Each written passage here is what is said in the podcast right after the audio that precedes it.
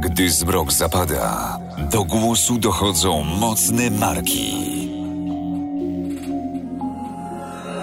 Herra on Air. Nocne rozmowy o sporcie, biznesie i przedsiębiorczości. Wyjątkowi goście, aktualne tematy. Mówimy jak jest. Bez ściemy, cenzury i kompromisów. Na żywo. Zaczynamy. Cisza w eterze. Oddajmy głos Herze. Osobno w e, nam, ponieważ e, jeden z e, przejściu, jedna z przejściówek nam umarła, w związku z tym musimy sobie poradzić w ten sposób, że robimy dla Was transmisję z dźwiękiem normalnym, takim, który zbieramy, że tak powiem, z zewnętrznego mikrofonu wspólnego, a docelowa transmisja zostanie nagrana dla Was na YouTubie i tam będzie się pojawiała. To tak trochę tytułem wyjaśnienia, a zatem 3, 2, 1, 0 start. Zaczynamy. Dobry wieczór. Ja nazywam się Wojciech Hera i witam bardzo serdecznie w dzisiejszym odcinku, a waszymi gośćmi są. Hanka Bajer. I Łukasz Kałasa. Okej. Kim jesteście, co robicie i o czym będziemy w związku z tym rozmawiać? I Jesteśmy y, architektami wnętrz. Zajmujemy się projektowaniem wnętrz y, dla ludzi. Okej, dobra. A co was tutaj sprowadza? W sensie, co was łączy ze sobą? Mm, Jesteśmy założycielami Stowarzyszenia Architektów Wnętrz. O, i to już jest trochę bliżej. Ja mam tylko pytanie, prośbę do ciebie. Możesz przesunąć ten mikrofon cały, Asia, cały mi, Łukaszowi? Tak. W sensie musisz go trochę przekręcić, bo ja go za, za, za daleko odsunąłem.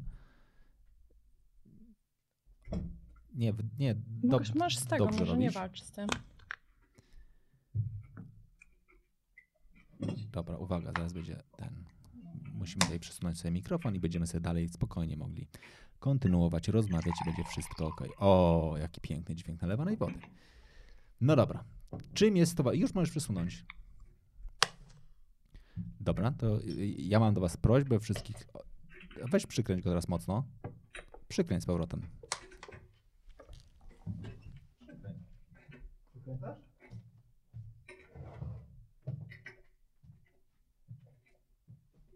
Nie było projektu.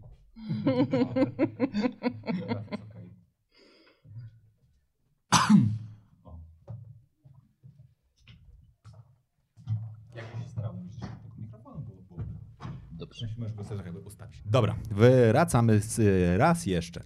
Dobrze. E, Wy, nas pewnie powinniście teraz lepiej słyszeć niż e, ja tutaj nawet nas e, słyszę, mam na myśli osoby, które nas oglądają. Jesteście założycielami Stowarzyszenia Architektów Wnętrznych. Właściwie to współzałożycielami, bo A, jeszcze a jest, ilu was jeszcze jest współzałożycieli? jest nas szesnastka. Szes, a, no to- 16 a, osób, to jest Bo stowarzyszenie musi założyć 16 16 osób. 16 czy 15? 15, Ja- a- ale a- tak się złożyło, że udało się zebrać 16 Okej. i jest nas 16. Po co? Po co powstało stowarzyszenie? Ojejku, po co? Na pewno macie jakiś statut, no więc jakby pewnie wiecie. Mamy, tak, no mamy statut, mamy cele. A tak naprawdę chyba najważniejszą rzeczą dla nas, na samym początku, jak to zakładaliśmy, to przynajmniej z, tak z mojego punktu widzenia, to była integracja środowiska. Chodziło o to, że właściwie chodzi o to, że my jesteśmy bardzo specyficzną, specyficznymi ludźmi. E, jesteśmy często tacy, to są mocne, mocne jednostki, mocne indywidualności i często one sobie działają i są niezależne od siebie, a tak naprawdę, tak jak każdy człowiek, potrzebują e, jakiegoś takiego miejsca, gdzie mogą się poznać, spotkać, wymienić doświadczenia i nie tylko poznać na płaszczyźnie towarzyskiej, bo my się wszyscy znaliśmy wiele lat, e, przyjaźniliśmy się, ale nigdy nie wymienialiśmy doświadczeń zawodowych, bo to bo gdzieś tam nam się wydawało, że to nie, że to tajemnica, że to jest, e, że to każdy sam wypracowuje. A dopiero jak założyliśmy stowarzyszenie, zaczęliśmy się wymieniać tymi doświadczeniami, to nagle nasze pracownie totalnie się zmieniły, totalnie rozkwitły i zobaczyliśmy, że e, jeśli ja mogę pracować na takich zasadach, e, czy tam ktoś pracuje na jakichś tam zasadach, to następna osoba też te zasady przyjmuje. I rzeczywiście wybraliśmy te takie najlepsze sposoby działania.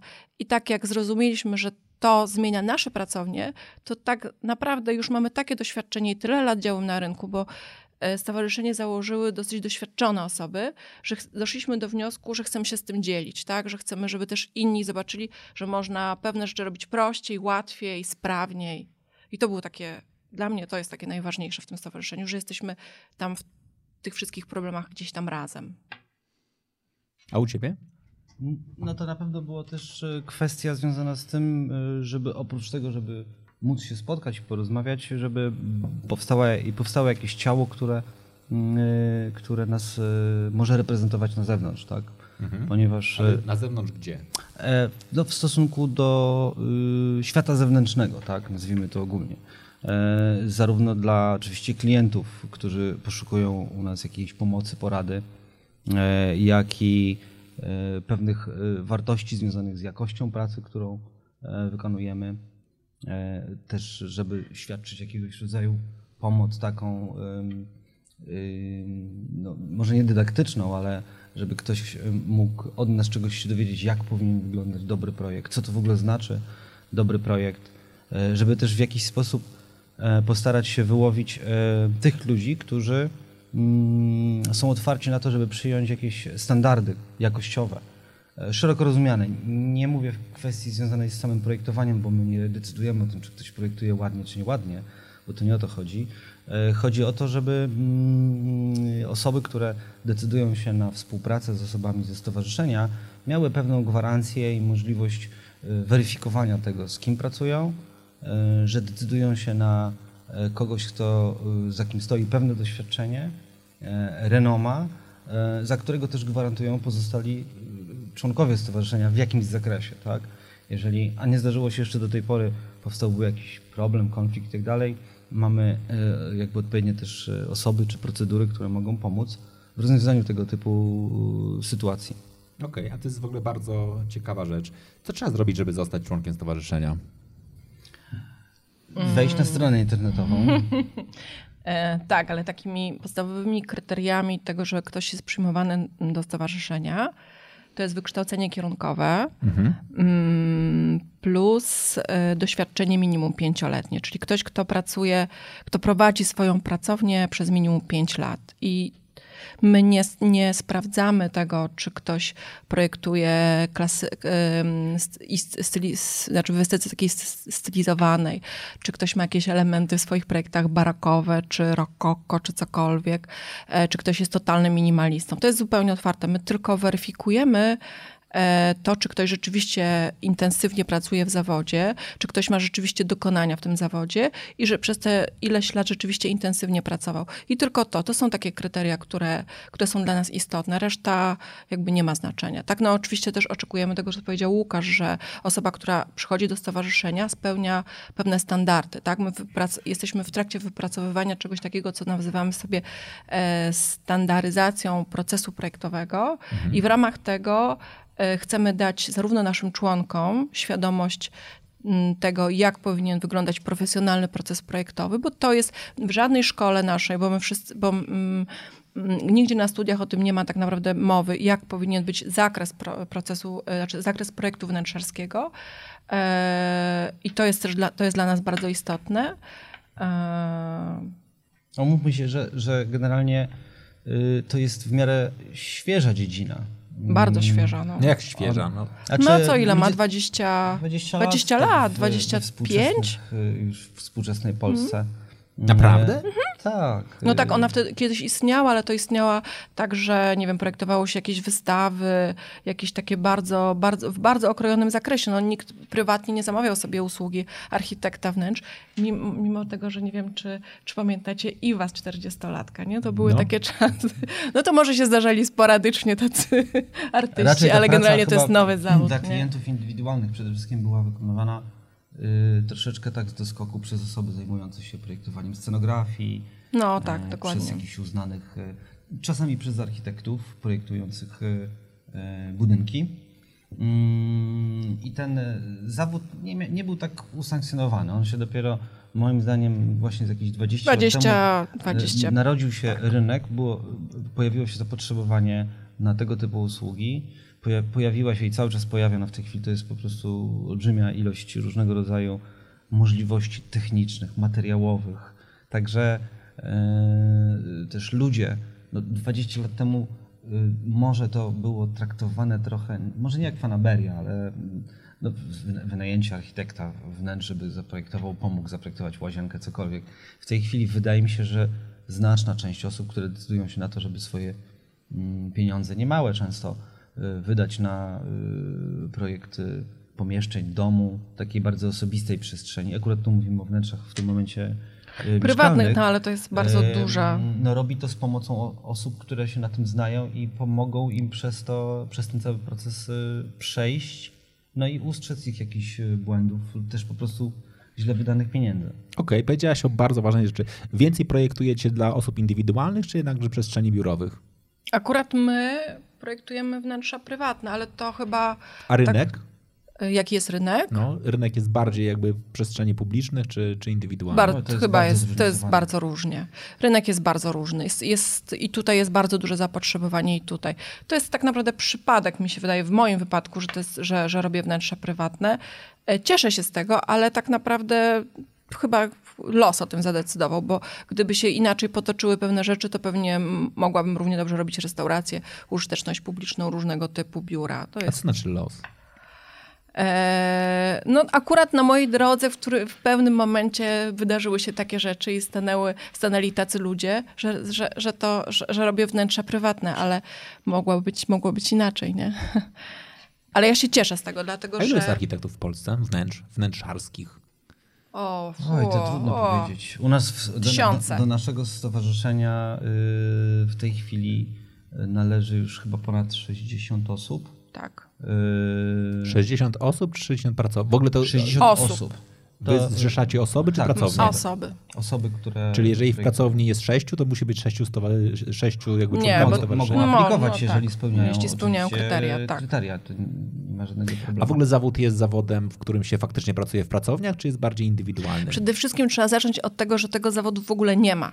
Nie ma zawodu architekta wnętrz. To jest w ogóle, to jest w ogóle kuriozalna Czekaj, sytuacja. Czyli na przykład ja Budzę się rano, przeczytałem 6 razy cztery kąty, tak. 12 razy Odpowiadam na twoje twoja pytanie, łazienka tak. i mówię... Yes.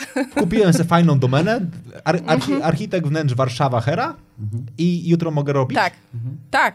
I to jest nasz największy problem, bo to jest e, takich osób, które mają taką ochotę na coś takiego jest bardzo dużo i bardzo wiele z nich wdraża to w życie. I w sumie bardzo dobrze. Niech, niech projektują, tak? Skoro też są osoby, które chcą, żeby y, takie osoby z takim doświadczeniem.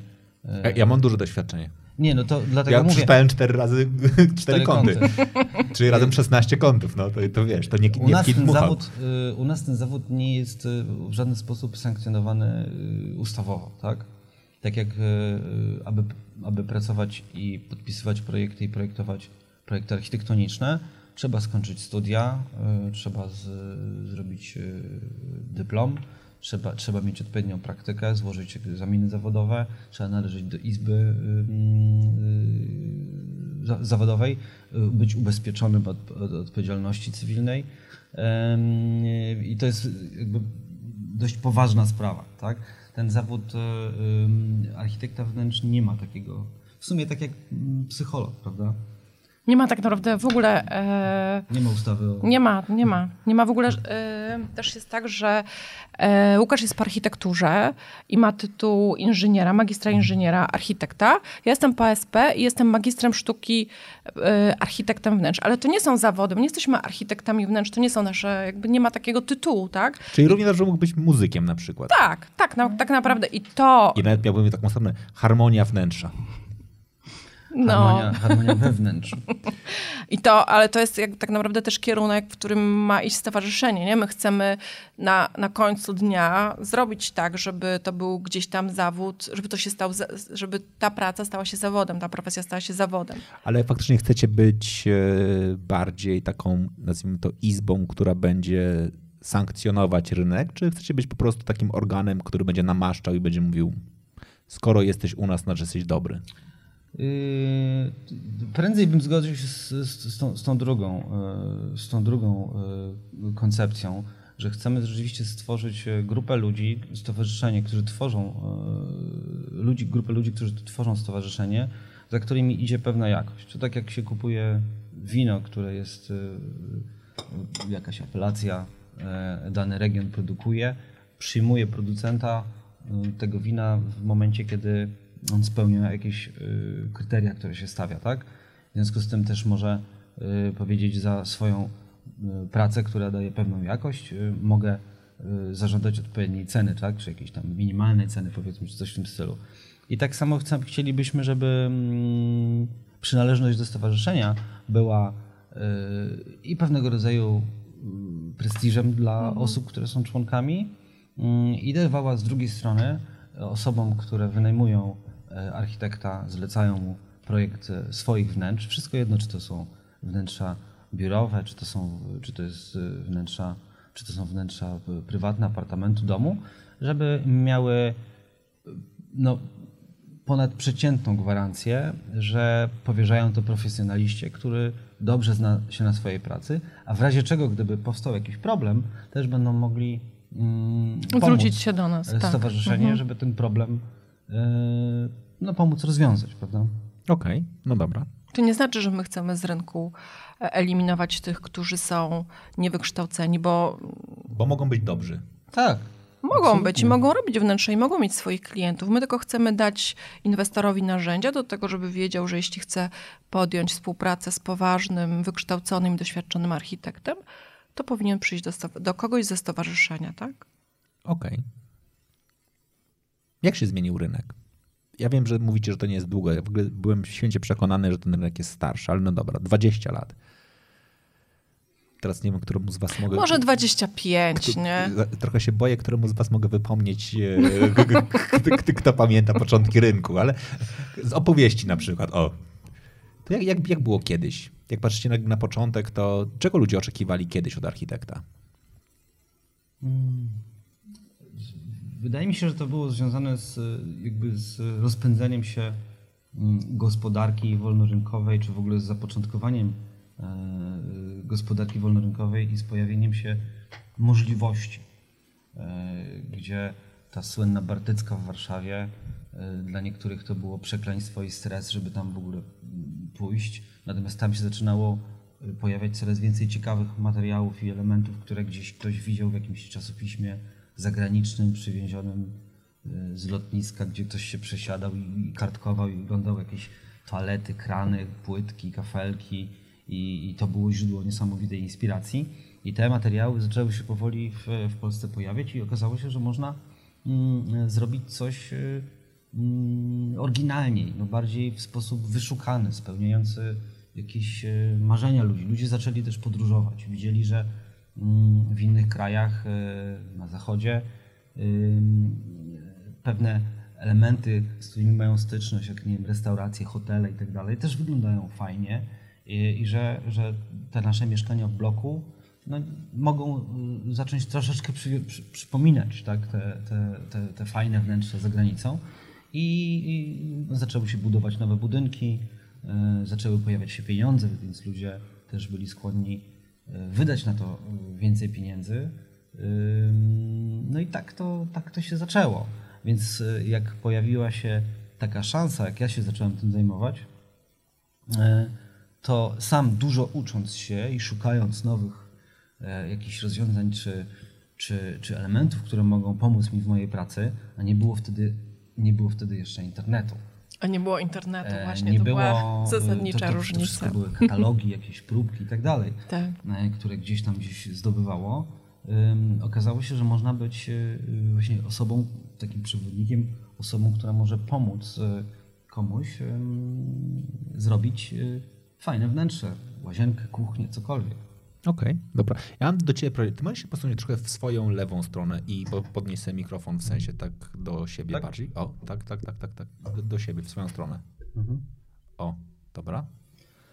Okej, okay, tak będzie ten. E, mhm. Będzie mi łatwiej. No dobra. Ludzie szukali bardziej inspiracji, czy bardziej takiego jakby właśnie faktycznie pomocy w ogarnięciu tych wszystkich rzeczy? Mm No tak naprawdę moim zdaniem to zawsze, zawsze klient, zawsze inwestor potrzebuje tego, żeby potrzebuje wsparcia, bo potrzebuje, żeby go poprowadzić za rękę. To jest głównie nasza rola. My nie jesteśmy od tego, żeby dawać inspirację. Oczywiście też, ale ja, ja uważam, że to jest taka praca i taki zawód, e, w którym trzeba tym człowiekiem się zająć. Że ta usługa to jest tak, że to się bierze kogoś pod swoje skrzydła i się nim opiekuje od A do Z, bo najczęściej ludzie się na tym totalnie nie znają. Nie dość, że nie mają wyczucia estetycznego, też nie mają wiedzy, nie muszą mieć. E, nie mają narzędzi e, i potem też nie są w stanie tego zrealizować. I naszym zadaniem jest to, żeby takim klientem od początku do końca się zająć, po to, żeby on miał takie poczucie, że jest bezpieczny, bo taka inwestycja e, wiąże się zawsze z gigantycznym stresem, bo to są bardzo duże pieniądze. I te duże pieniądze trzeba, trzeba umieć odpowiednio zainwestować, tak? Jak się tego... I klient zawsze jest tym zestresowany, bo nie wie, czy czy, czy to będzie dobra inwestycja, czy będzie zła inwestycja i tak naprawdę to jest też w dużej mierze nasze zadanie. Nie tylko te takie rzeczy, żeby było ładnie, żeby było estetycznie, żeby, był, żeby było funkcjonalnie, ale też, żeby on się czuł taki zaopiekowany i też taki y, i te, też, żeby się czuł, czuł, że jego pieniądze są bezpieczne i w dobrych rękach. I to jest też w dużej mierze nasza praca. Okej, okay. ale co znaczy, żeby się czuł zaopiekowany? No bo to jest faktycznie jakby ten, ten element ludzie przychodzą do was, bo co? Bo nie umieją, podej- nie, nie umieją podjąć decyzji? Na przykład. Czyli dokładnie ta wspomniana Bartycka, czy inna. E, na przykład, bo jest tak gigantyczny wybór na rynku, że oni naprawdę nie wiedzą. I oni muszą, oni na przykład, ja mam taką praktykę, że ja nie pokazuję swojemu e, klientowi 50 rodzajów, e, nie wiem, płytki czy deski. Ja pokazuję dwie po to, żeby on nie. Bo jak, jak człowiek ma za dużo rzeczy do wyboru, to się zaczyna denerwować. On nie ma się denerwować. On ma mi zaufać a oczywiście musi mieć po, poczucie, że wybiera, więc wybiera z dwóch, może z trzech, a nie z pięćdziesięciu. Ale trzeba też powiedzieć, że y, o wiele łatwiej jest w tej chwili już y, y, naszym klientom określić swoje oczekiwania. Powiedzieć, co im się podoba, a co im się nie podoba. Przynajmniej w moim przypadku jest to dość ważny etap, żeby mm, gdzieś znaleźć wspólne jakby porozumienie i płaszczyznę estetyczną. Oczywiście osoby wiedzą, czym ja się zajmuję i jak wyglądają moje projekty, więc to nie jest e, zupełnie od, e, odstrzelone, to znaczy to nie, jest, to nie jest tak, że ktoś oczekuje wnętrza takiego, które mi się nie podoba, wiedząc, co ja, co ja robię, prawda? Ale e, coraz łatwiej klienci mają coraz większą świadomość jakości, coraz więcej umieją, coraz więcej umieją powiedzieć na temat swoich oczekiwań, e, coraz więcej znają produktów, nazw i tak dalej, więc o wiele łatwiej jest znaleźć wspólny, wspólny język i mhm. czasami wydaje mi się, że też korzystanie z naszej pomocy jest po prostu oszczędnością czasu.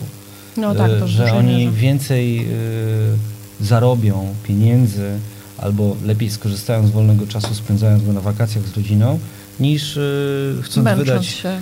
Y, jakieś pieniądze, czasami bardzo znaczące i duże, y, samemu się za tym uganiać. Więc bardzo też precyzyjnie potrafią powiedzieć, tak, chcemy uczestniczyć w procesie, ale interesuje nas tylko i wyłącznie sprawdzenie jakichś poszczególnych etapów i to nam wystarczy.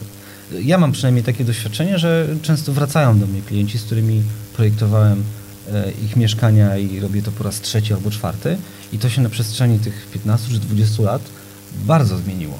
I często mówią właśnie, że mm, wtedy chcieliśmy w tym uczestniczyć tak bardzo mocno, bo myśleliśmy, że trzeba to kontrolować, trzeba sprawdzać, trzeba koniecznie postawić na swoim i tak dalej. A teraz już jest tak, że mamy zaufanie. E, e, dobrze nam się pracuje e, razem.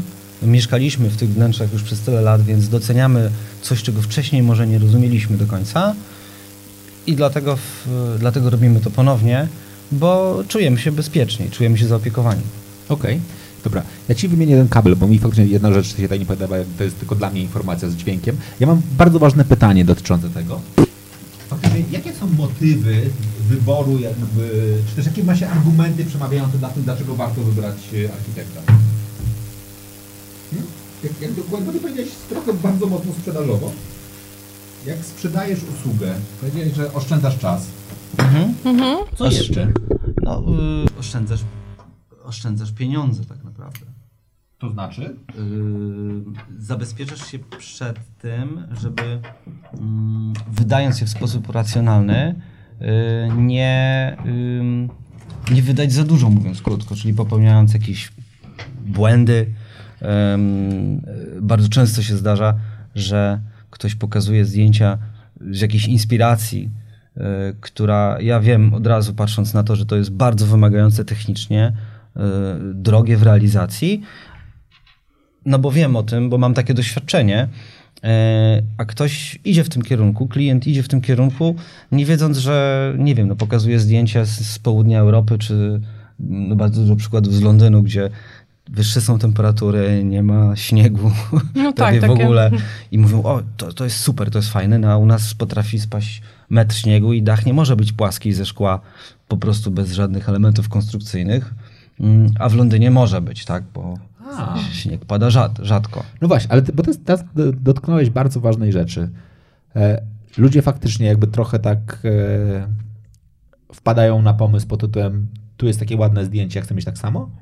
Czy to jest takie zdjęcie pod tytułem, jak ja bym poszedł do fryzjera i powiedział, słuchaj, ja ostatnio oglądałem mecz koszykówki, mi się bardzo podobają ludzie, którzy mają czarne afro, czy mógłbyś mnie tak ostrzyc? Tak, I- i- bardzo i- często i- tak jest. Tak, i to tak, jest tak. dobry przykład, dlatego że mm, my też, y, mm, no przynajmniej ja czuję się w obowiązku powiedzieć i coraz łatwiej to przychodzi i, i, i Tak, i z lepiej. wiekiem jest coraz, znaczy Tak, z ilością że- doświadczenia że jest coraz łatwiej powiedzieć do- dobrze w tym nie. afro.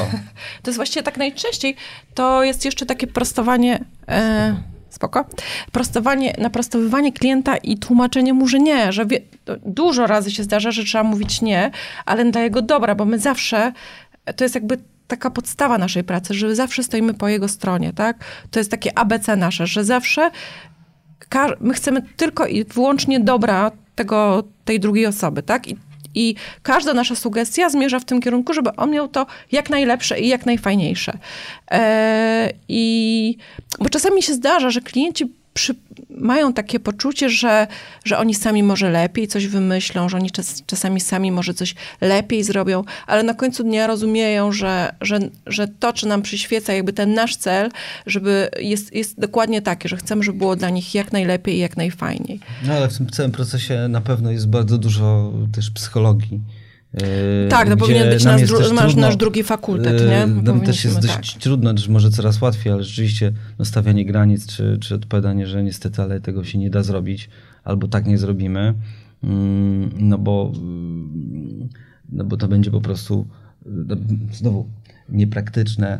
Może Ale zdarzają się, szybko bardzo irracjonalne pomysły, naprawdę, czasami kompletnie. A jakie na przykład? No, To jest bardzo... Jaki najbardziej irracjonalny pomysł pamiętacie? Ja nie mogę tego powiedzieć, co jest e, teraz w mojej głowie, więc może Łukasz. Irracjonalne. Mm, mm, może. mm, No już- dobra, to ja powiem. Mam nadzieję, że nie usłyszy ta, ta osoba, która, która sobie to wymyśliła. Ale zre- zrealizowałaś to, czy nie? Nie, no gdzie zrealizowałam? Bez sensu. To, było, to jest jakby, nawet nie wiem, czy to jest takie totalnie irracjonalne, ale to jest takie z ostatniego, z ostatniej, nie wiem, dwóch dni. E, został zaprojektowany okap nad wyspą, super skomplikowany, w bardzo skomplikowany sposób. E, Było, em, jakby konstrukcją tego, tego elementu, tego okapu e, była zrobiona z metalu, który był zafornirowany. To Łukasz wie, że to jest, to już jest rozwiązanie zupełnie absurdalne. I, na, I on przyjechał, był montowany na budowie. Dwóch kolesi, to jest mega też ciężkie, tak, bo to stal zafornirowana, no abstrakcja. I dwóch kolesi wisi na drabinie i montuje to. I przychodzi pani inwestor i mówi, nie, nie, nie, nie, to jest y, za nisko. To trzeba podnieść do góry. I zaczyna się cała, cała kołomyja, tak? Bo ona mówi, że ona w to uderzy głową, że ona, że, że to jest za nisko, że ona nie widzi widoku, coś tam, coś tam, coś tam.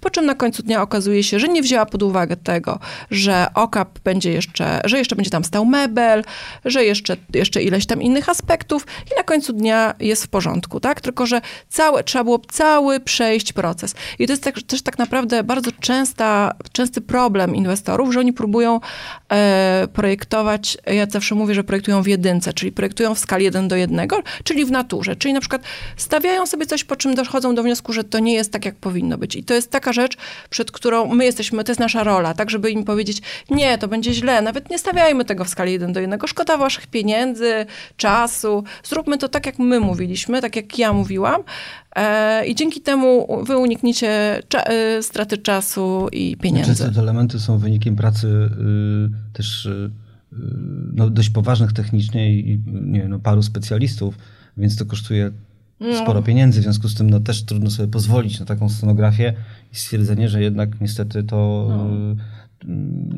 no tak, no bo na przykład taka albo, sytuacja, albo ja taka sytuacja jak obcięcie tego okapu, to jest tak naprawdę przesunięcie budowy o miesiąc, bo to musi wrócić na budowę, jeszcze, znaczy na, do warsztatu, trzeba jeszcze szato przyciąć, spadnie fornir, bo się stopi i tak dalej, i tak dalej. W zasadzie budowa ma miesiąc opóźnienia. Tak, tak po prostu z powodu takiej absurdalnej kompletnie decyzji. No dobra, ale jakby, bo to jest ciekawe, jakby was nie było, to myślisz, że taka e, pani inwestor by to zrobiła? Myślę, że na 100% na 100% by to zrobiła, bo ona, nie, nie, ona jest tu i teraz. Ona nie wyobraża sobie, że jeszcze będzie to, to, to i to. I to jest, ja to, takie sytuacje mam tak naprawdę od zawsze, odkąd zaczęłam pracować, że mówię zawsze klientowi, poczekaj, zobacz jak będzie na końcu. Uwierz mi, że tak jest dobrze i zawsze mi się to sprawdza. No tak, faktycznie. Zawsze jest na...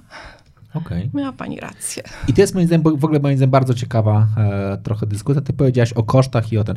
Od tak realnie rzecz biorąc, gdybyście mieli powiedzieć, od jak dużej inwestycji opłaca się brać architekta? Jeżeli chce przemalować ścianę, warto? Nie, no jest pewien zakres działań, które mhm. z racji swojej skali i pieniędzy, które mhm. właściciele mieszkania, powiedzmy, chcą na to wydać, dają się zrealizować, no nie wiem, podczas podróży do Ikei czy, czy i pomocy tamtych y, asystentów, którzy pracują i wszyscy z tego mają dużo radochy y, i, i, i wychodzi fajnie, bo, bo y, ci ludzie mieszkają we wnętrzach, które sami stworzyli, tak? No ale to też mówimy oczywiście o bardzo racjonalnych jakichś, czy bardzo takich ciasnych budżetowo realizacjach. E, powtarzam, często za, za duże pieniądze, tak? Typu kilkadziesiąt, sto, sto kilkadziesiąt tysięcy, co też y, na marginesie bywa, bywa dużym problemem, że y, ktoś pokazuje zdjęcia rzeczy, które kosztują bardzo dużo pieniędzy, jakby nie przyjmując do wiadomości albo nie chcąc zdawać sobie sprawy, pomimo jakichś tam ostrzeżeń czy informacji z naszej strony, że to kosztuje o wiele więcej niż komuś się wydaje. E, w związku z tym jak ktoś zamierza wydać powiedzmy 100 czy 150 tysięcy złotych na wykończenie jakiegoś y, fragmentu wnętrza czy mieszkania, no to pewno poradzi sobie z tym dobrze sami przy pomocy osób, które pracują w jakichś firmach typu właśnie y, IKEA, czy ktoś, kto doradza w wyborze kolorów, czy coś w tym stylu. Natomiast no, jeżeli zamierzamy wydać większą kwotę, Czekaj, bo przekroczyć... czy ja dobrze usłyszę, że jeżeli ktoś planuje wydać 150 tysięcy na wykończenie wnętrza mhm. I, mhm. to, i, i, to jest mało. No, mhm. no zależy o jakim metrażu Łukasz mówi, to musi to precyzować. Co e, wydaje mi się, że jeżeli mówimy o nakładzie rzędu y, około 2,5 tysiąca złotych na metr kwadratowy mieszkania, to to jest taki budżet. Dobra, okej, okay, dobrze. To, to, i, I to pewnie odpowiada trochę na. To jest na, taki moje... budżet. E, Czyli mówisz od stanu, od stanu surowego. No tak. tak. Okay, kupujemy dobra, mieszkanie. kupujemy mieszkanie, które. Bo ja cały czas patrzyłem przez pryzmat łazienki i tak sobie myślę, dobra, okej. Okay. Nie, nie, no, nie. Nie, nie, nie, nie. Są oczywiście. Mm, bardzo często się zdarza, że problem e, z wykończeniem jednego pomieszczenia nie zamyka się tylko w tym pomieszczeniu, tak? Czyli, czyli że ta łazienka czy kuchnia, ona ma bardzo często wpływ na rzeczy, które są za ścianą. Y, więc y, ciężko jest projektować oczywiście tylko i wyłącznie w ramach rzeczy. jednego mhm. pomieszczenia z drzwiami w tym miejscu, bo chociażby jeżeli pokazuje się, że o wiele fajniejszy efekt i spełniający wymagania przestrzenne, umieszczenie pralki, wanny, prysznica czy coś w tym stylu osiągniemy przesuwając drzwi o 30 centymetrów, no to jakby zmieniamy korytarz, bo tam tak jakieś inne drzwi albo jakieś inne miejsce, gdzie miała stać szafa, I już się nie mieści. I zaczyna to się tak e, e, zmieniać. E, Natomiast w przypadku now, nowych mieszkań trzeba powiedzieć, że, że też się bardzo mocno poprawiły i zmieniły mm, projekty deweloperskie. I te mieszkania naprawdę są w dość przemyślany sposób już zaprojektowane.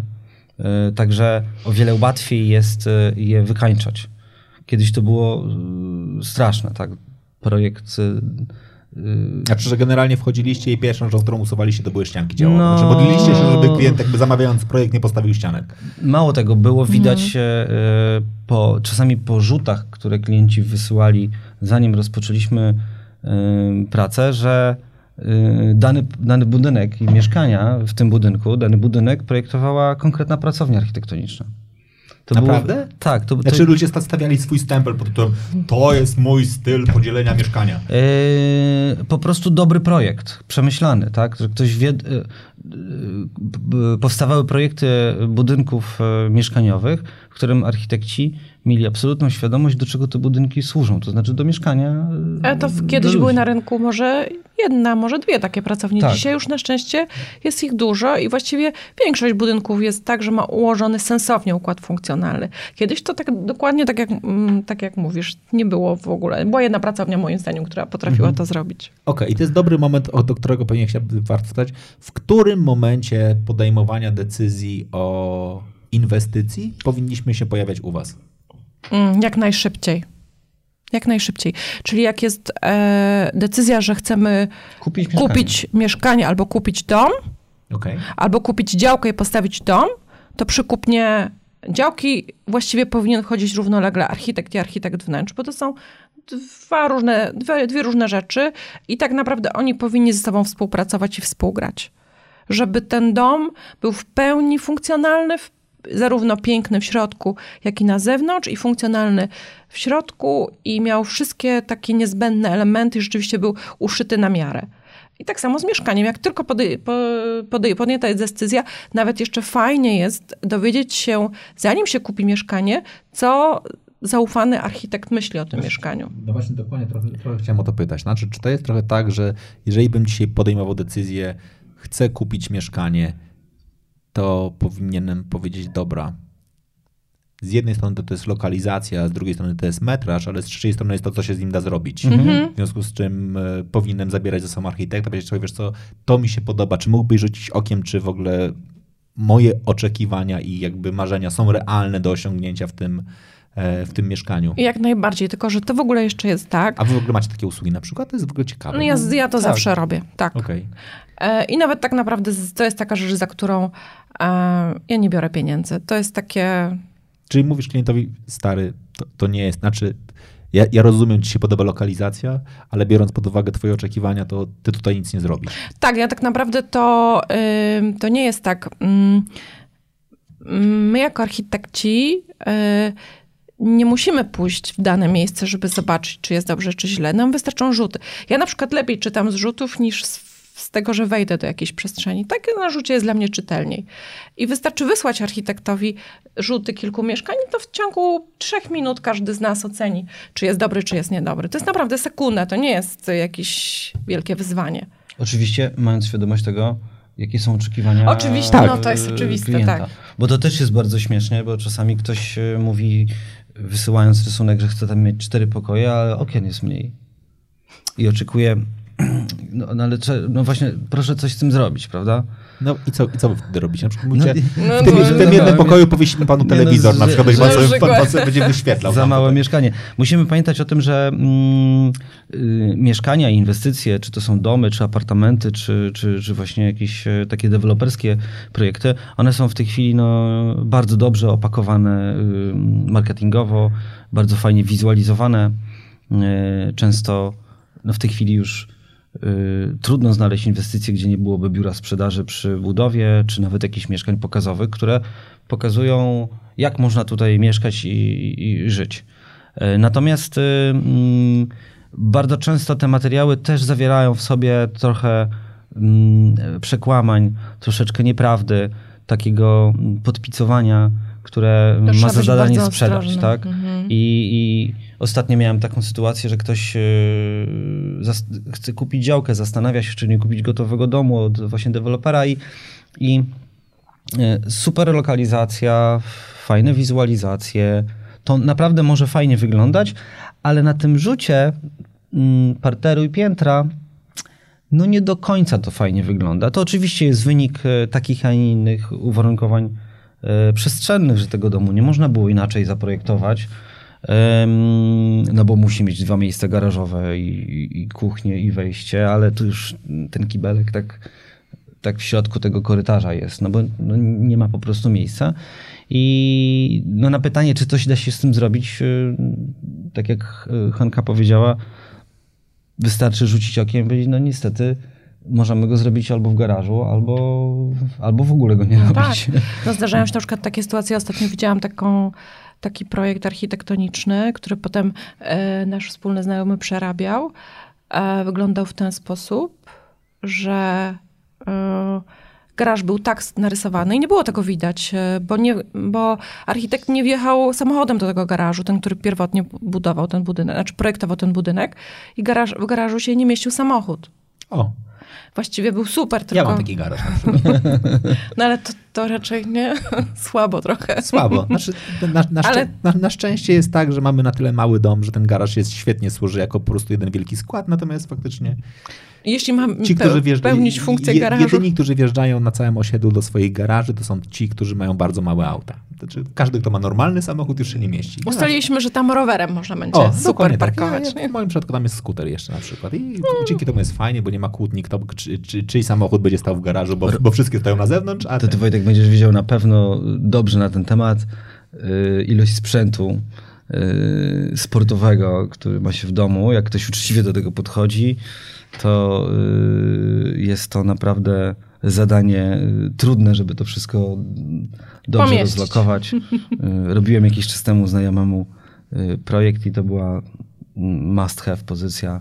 To jest magazyn na sprzęt. Okej. Okay. I to jest dobra rzecz. Ile wy czasu poświęcacie z klientem po to, żeby go naprawdę poznać? Dużo. Bardzo dużo. Bardzo dużo. Projekt, yy, projekt powstaje. No to też trudno to uśrednić, tak? Yy, ale no, to, to jest około, metrażu, no, około dwóch miesięcy. I to taki, I to... to... taki projekt mały. Tak. Taki projekt mały to mam tutaj na myśli e, od 50 do 100 metrów kwadratowych. To dwa miesiące to jest minimum, żeby go zamknąć. Dwa miesiące? Mhm. Ale jak? Ja już przeczytałem te cztery kąty, to wiesz, bierzesz trzy zdjęcia, wycinasz, wklejasz, tu masz, w, w marcowym numerze była dobra kuchnia, w, w, lutowym był, był salon, no i jakoś to się złoży, no. Dwa miesiące, y, y, dwa miesiące, czy znaczna część tego procesu to jest y, mm, pokazanie, jak te oczekiwania klienta, które ze spotkania na spotkanie zmieniają się przy naszej jakiejś tam To jest kluczowe, modulacji, zmieniają się opracowujemy graficznie, pokazujemy jakieś proste wizualizacje, robimy takie wizualizacje hiper, hiperrealistyczne na zakończenie, po to, żeby y, y, pokazać, jak to ich wyobrażenie o mieszkaniu przy naszej pomocy y, może zostać zrealizowane i wbrew pozorom to jest najtańszy etap tego całego procesu inwestycyjnego, no bo to jest moment takich prób, które w zasadzie no nic nie kosztują. No można sobie obejrzeć, jak to wygląda, mm. nie wydając y, na te materiały i na burzenie ścian um, praktycznie żadnych pieniędzy. No tu technologia przychodzi nam w tej chwili z olbrzymią pomocą, jeżeli chodzi o możliwości prezentacji projektów i, i zmieniania tych projektów w relatywnie krótkim czasie. Ale ten, ten czas to też jest moment, w którym też poznajemy się z No z tak, no myślę, ze spotkania na spotkanie są wprowadzane jakieś korekty do tych wizualizacji, jakieś zmiany tych koncepcji. I to jest taki to jest taki czas dla klienta, żeby on się odnalazł w tej przestrzeni, którą my jemu proponujemy, tak? Żeby on zrozum- żeby, ją polu- żeby ją polubił, żeby się z nią zaprzyjaźnił, żeby ją, jeśli coś mu nie odpowiadał, żeby to zmienił. No to musi trwać. To nie może być tak.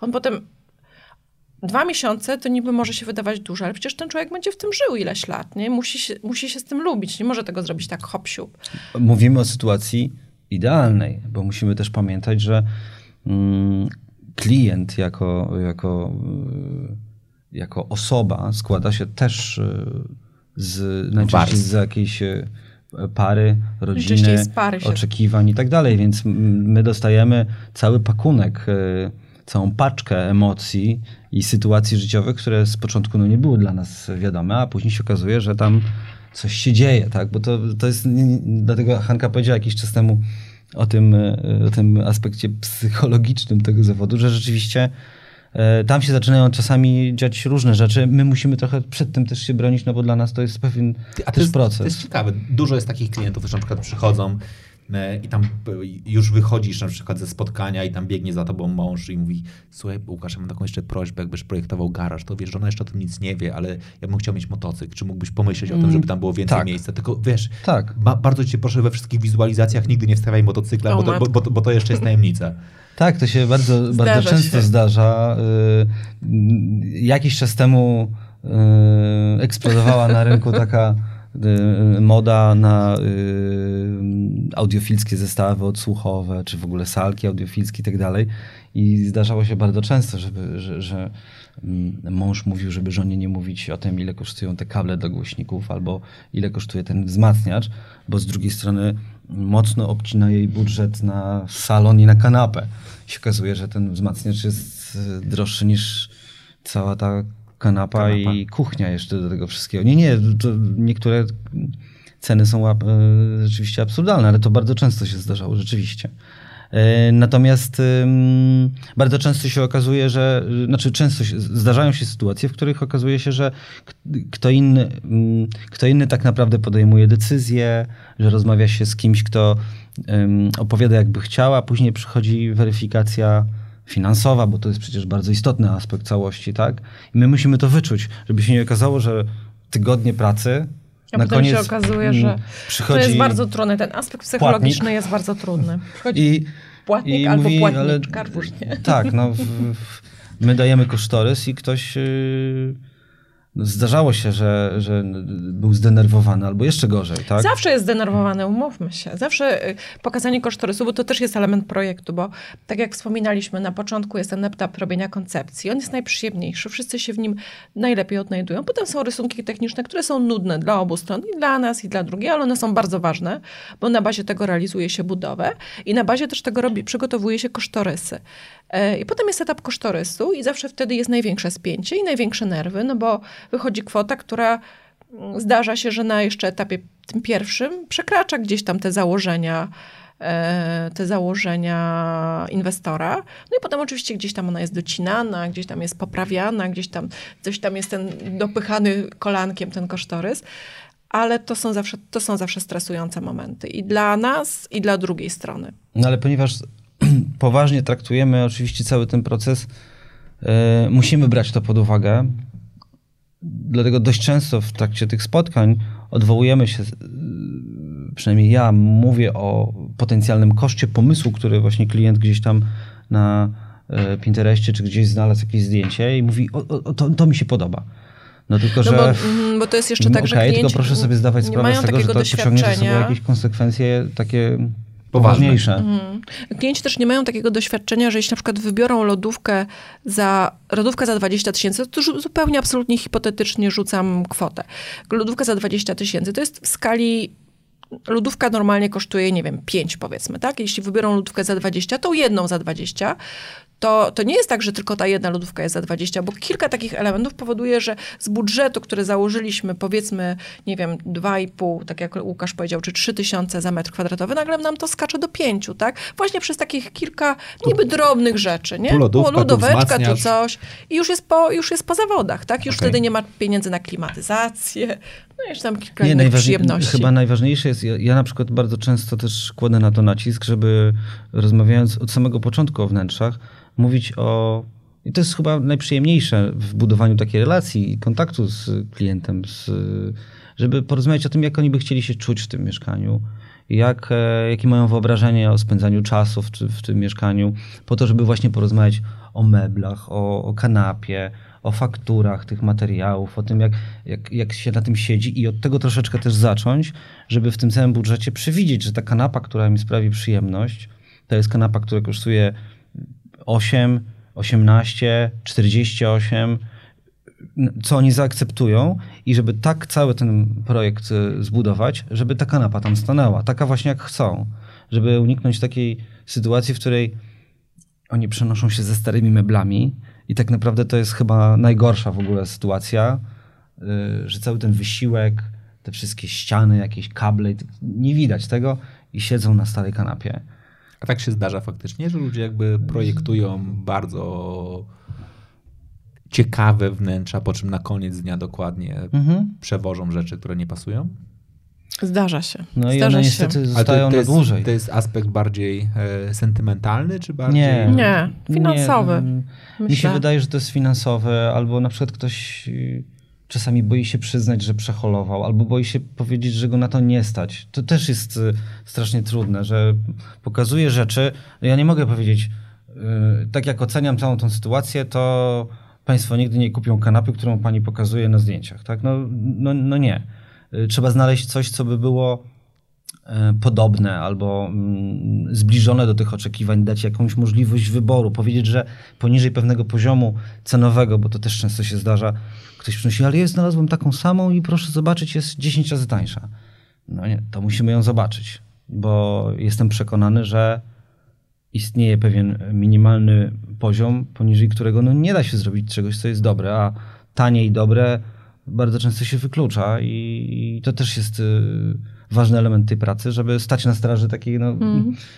żeby sobie nie zrobić krzywdy i rzeczywiście uniknąć sytuacji, w której ktoś przeprowadza się ze, ze starymi meblami mm, i tak naprawdę jest wkurzony i często ma pretensje y, do nas, że jest też, taki, jest też taki mit wśród y, klientów często, że nie, nie powiedzą architektowi, jaki mają budżet na projekt, po to, żeby mm, nie obcinać mu skrzydeł projektowych. To jest absurdem, bo tak naprawdę y, nie ma granicy górnej ceny za metr kwadratowy. Nie istnieje. Można naprawdę daleko pójść. I tak naprawdę często nam się zdarza, mi się często zdarza, że ja muszę wyczuwać, jaki ktoś ma budżet. Tak, ja muszę, ja muszę czytać, nie wiem, z, z jakichś jego drob, drobnych sygnałów, które on wysyła, czyli znowu się bawię, zamiast, zamiast pracować w swoim zawodzie, to znowu zajmuję się trochę wróżbiarstwem, a trochę psychologią.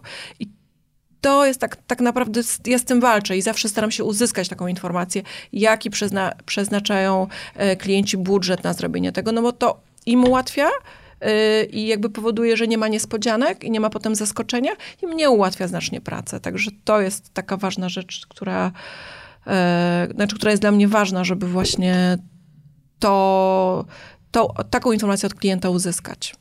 Okej. Okay. I to pewnie tak w naturalny sposób w Polsce, w której bardzo mamy dużą otwartość rozmawiania o pieniądzach, e, się, się, się, pojawia takie pytanie, jakie robiliście najdroższe projekty za metr? Już nie mówię, że w totalu, ale za metr. Tak. Ile klienci wydali na no. metr kwadratowy? Mm -hmm. To tak 12, 13 za metr kwadratowy? No jakby to, jakby podsumować, to może to może no takie y, y, podwajało y, cenę nieruchomości. Czyli jeżeli ktoś kupił mieszkanie za 100, to wydał drugie 100 na jego, jego urządzenie. I to jest bardzo ważna rzecz. Z waszej perspektywy lepiej kupić większe mieszkanie i zaoszczędzić na projekcie, czy lepiej poszukać mniejszego rozwiązania mieszkania i je lepiej zaprojektować? No, że to jest tak, tak, szukając złotego środka. Przychodzę i mówię, dobra, mam do wydania x pieniędzy złotych, szukam mieszkania w okolicy 100 metrów. To teraz wasza rekomendacja była, dobra, kupuj 120 i przytniemy, czy kup, 100, kup 80, być to lepiej zaprojektujemy? Nie, bo to nie można tak powiedzieć, bo to jest za dużo czynników, które wpływają na to, e, bo to jest też ważne, w, jakim miejscu jest to mieszkanie, jaki, jaką ono ma wysokość, nie tylko, nie tylko metry kwadratowe się liczą. Jedną z najważniejszych rzeczy w mieszkaniu jest na przykład jego wysokość. Okay. I ona na przykład powoduje, że mieszkanie, które ma 80 metrów, wygląda jak 120. Okay. E, jest, jeszcze jest taki czynnik, na przykład ważny, jakie ma okna, jakiej wielkości, czy ma wszystkie takie same od podłogi do sufitu, czy ma na przykład totalną e, mieszaninę okien przypadkowo rozrzuconych po elewacji. Ważne jest, w jakim jest miejscu, z jakim widokiem. E, no, jest bardzo dużo czynników, które wpływają na to.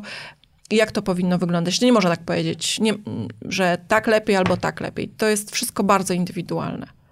Ale y, tak jak chyba powiedziałem na początku, tak, warto rozważyć zatrudnienie dobrej osoby, dobrego architekta wnętrz, bo on pomoże zaoszczędzić pieniądze. Dobrze je wydać. I Także jest... będziemy mhm. zadowoleni na, na, na, y, ostatecznie będziemy zadowoleni z całego tego procesu mm, i z efektu bo będziemy widzieli, że zrobiliśmy, że to wyszło optymalnie. To... I też tak naprawdę taki dobry, rzetelny architekt, jak będzie zostanie zabrany na budowę albo jak zobaczy rzuty, to, to, jest, to powie po prostu w minutę, czy lepiej kupić 80-metrowe mieszkanie i potem w nie zainwestować więcej, czy lepiej kupić 100 i zainwestować mniej, bo to po prostu widać, nie? To jest, to jest taka rzecz, którą trzeba tylko ocenić bryłę tego, te, te, tego wnętrza i, i widać takie rzeczy. Okej. Okay. To jest faktycznie ten. Ty powiedziałeś o tym, że ty, że wy pomagacie e, dobrze wydać pieniądze. Ja jestem w stanie sobie wyobrazić taką sytuację, która jest, nie wiem, związana e, u mnie z byciem, nie wiem, pracy, pracy w wolnym zawodzie, więc generalnie jak, że tak powiem, zarabiam za godzinę, w związku z tym w naturalny sposób mi jest łatwo sobie policzyć, tak? Ile mhm. jakby oszczędzam na każdej jednej godzinie, którą nie wydam czy też jakby, którą będę mógł zarobić, bo, bo nie będę biegał dokładnie po przysłowiowej Bartyckiej lub po, po innych rzeczach. Jakie są inne wartości jakby dla, dla osób, które są na etacie? Dlaczego oni powinni? Bo nie mówią, wiesz, Wojtek, no ja, ja i tak, wiesz, za, za, przeproszeniem, czy się stoi, czy się leży, wezmę sobie dwa dni wolnego, pobiegam sobie, co, do tego daje mi to jakby dużo satysfakcji. Jakie są koszty jakby nieskorzystania z architekta? Takie najczęstsze społeczne. no, y, wbrew pozorom to się chyba dość często zdarza, że. Przesuniesz się znowu. Że, że, że ym, małżeństwa najczęściej, albo pary, albo, albo, albo pojedyncze, pojedyncze osoby, które kupują sobie jakieś mieszkanie i tak dalej. No, okazuje się, że założone dwa dni wolnego zupełnie nie wystarczą, albo te dwa dni wolnego spowodują, że jak oni się sfokusują na tym i pojadą na tą Bartyczką, Bartyczką czy do jakiegoś da, supermarketu budowlanego, to y, będą mieli problem z podjęciem decyzji, bo to jest chyba najczęściej spotykane, tak? No bo właśnie, po, znaczy po co im zrobić? te dwa dni wolnego? Bo ja, bo, bo wiesz, to trudno tak po to, żeby wybrać jakieś rzeczy do tego mieszkania, czy żeby... Mm, no bo jeśli, ja zakładam, że jeśli ktoś kompletnie się nie zna na tej branży i powiedzmy, że jedzie na taką przykładową e, Bartycką, to właściwie te dwa dni zmarnuje na to, żeby odnaleźć w jakikolwiek sposób się w tej przestrzeni yy, i na pewno nie będzie w stanie w, na, w, nie wiem, wykończyć wnętrza, tak? No, bo nie ma żadnych, no trzeba mieć jakieś narzędzia, tak? Jeśli chcę kupić, powiedzmy, wykończyć łazienkę, chcę kupić płytkę, to muszę wiedzieć, ile tej płytki mam kupić, tak? Okay. A jeśli baterię do umywalki, to czy ze ściany, czy sztorcową, do tego odpowiednią umywalkę i też muszę uważać, bo jak kupuję kupuję e, baterię do umywalki, to nie może być za długa wylewka, bo jak będzie za długa, to jakby nie wpadnie w umywalkę. I to jest tysiące, to są takie najprostsze przykłady. Jest tysiące takich rzeczy, o których normalnie człowiek nie wie, no bo po co? Niepotrzebna mu jest ta wiedza. Każdy ma inną wiedzę swoją zawodową. No i może to jest to ryzyko. Właśnie, to jest to że, ryzyko, że, że te wszystkie rzeczy do siebie długi, nie będą pasowały. Że płytek tak. jest za mała, już się skończyły w supermarkecie, że nie pomyślałem o tym, że kabina otwiera się w lewo, a nie w prawo Albo a tam drzwi. jeszcze musi być grzejnik no. łazienkowy, no i a to jest tylko jedna łazienka, więc takich rzeczy jest y, stosunkowo dużo. Takim przykładem sztandarowym jest na przykład y, taki synonim luksusu jak lodówka wolnostojąca z kostkarką. Tak? Mm, no, rozpiętość cenowa jest olbrzymia, y, natomiast mm, bardzo często te meble Są te, te, te prostsze, tańsze, niesamowicie trudne do y, zaimplementowania w mieszkaniach, w których jest mało miejsca, bo te lodówki wymagają sporej ilości miejsca do tego, żeby ją obsłużyć. Y, I to jest bardzo często y, taka, tak, taki śmieszny przykład, że musimy mieć lodówkę z koskarką, bo to jest absolutnie musi być, tylko ona jakby burzy przestrzeń i powoduje, że mamy mniejszą kuchnię, mniej wygodnie się w niej pracuje, no, że mamy tak tylko dalej. lodówka, już tak. innych rzeczy potrzebnych w kuchni. Mniej na inne rzeczy nie, nie starcza miejsca. No dobra. Ale teraz powiedzieliście o bardzo ważnej rzeczy, powiedzieliście o takich dominujących e, elementach wyposażenia.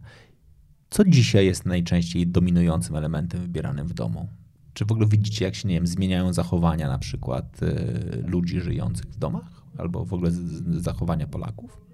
Mhm. Ale um, nawiązujesz do tego, że najważniejszym elementem jest telewizor na przykład? No, kiedyś był. Kiedyś był. A jak jest teraz? Mm, jak jest tylko taka możliwość, to przyjemnie jest go schować. Mi się często zdarza albo go chować, ale też już bardzo często spotykam e, klientów, którzy nie chcą mieć na przykład telewizora w salonie, mają go gdzieś w innym miejscu. I też często już często się zdarzają tacy, którzy nie chcą mieć telewizora w sypialni. To, jakby, to są takie rzeczy, które rzeczywiście okay. odchodzą. To nie jest najważniejsze miejsce w domu telewizor.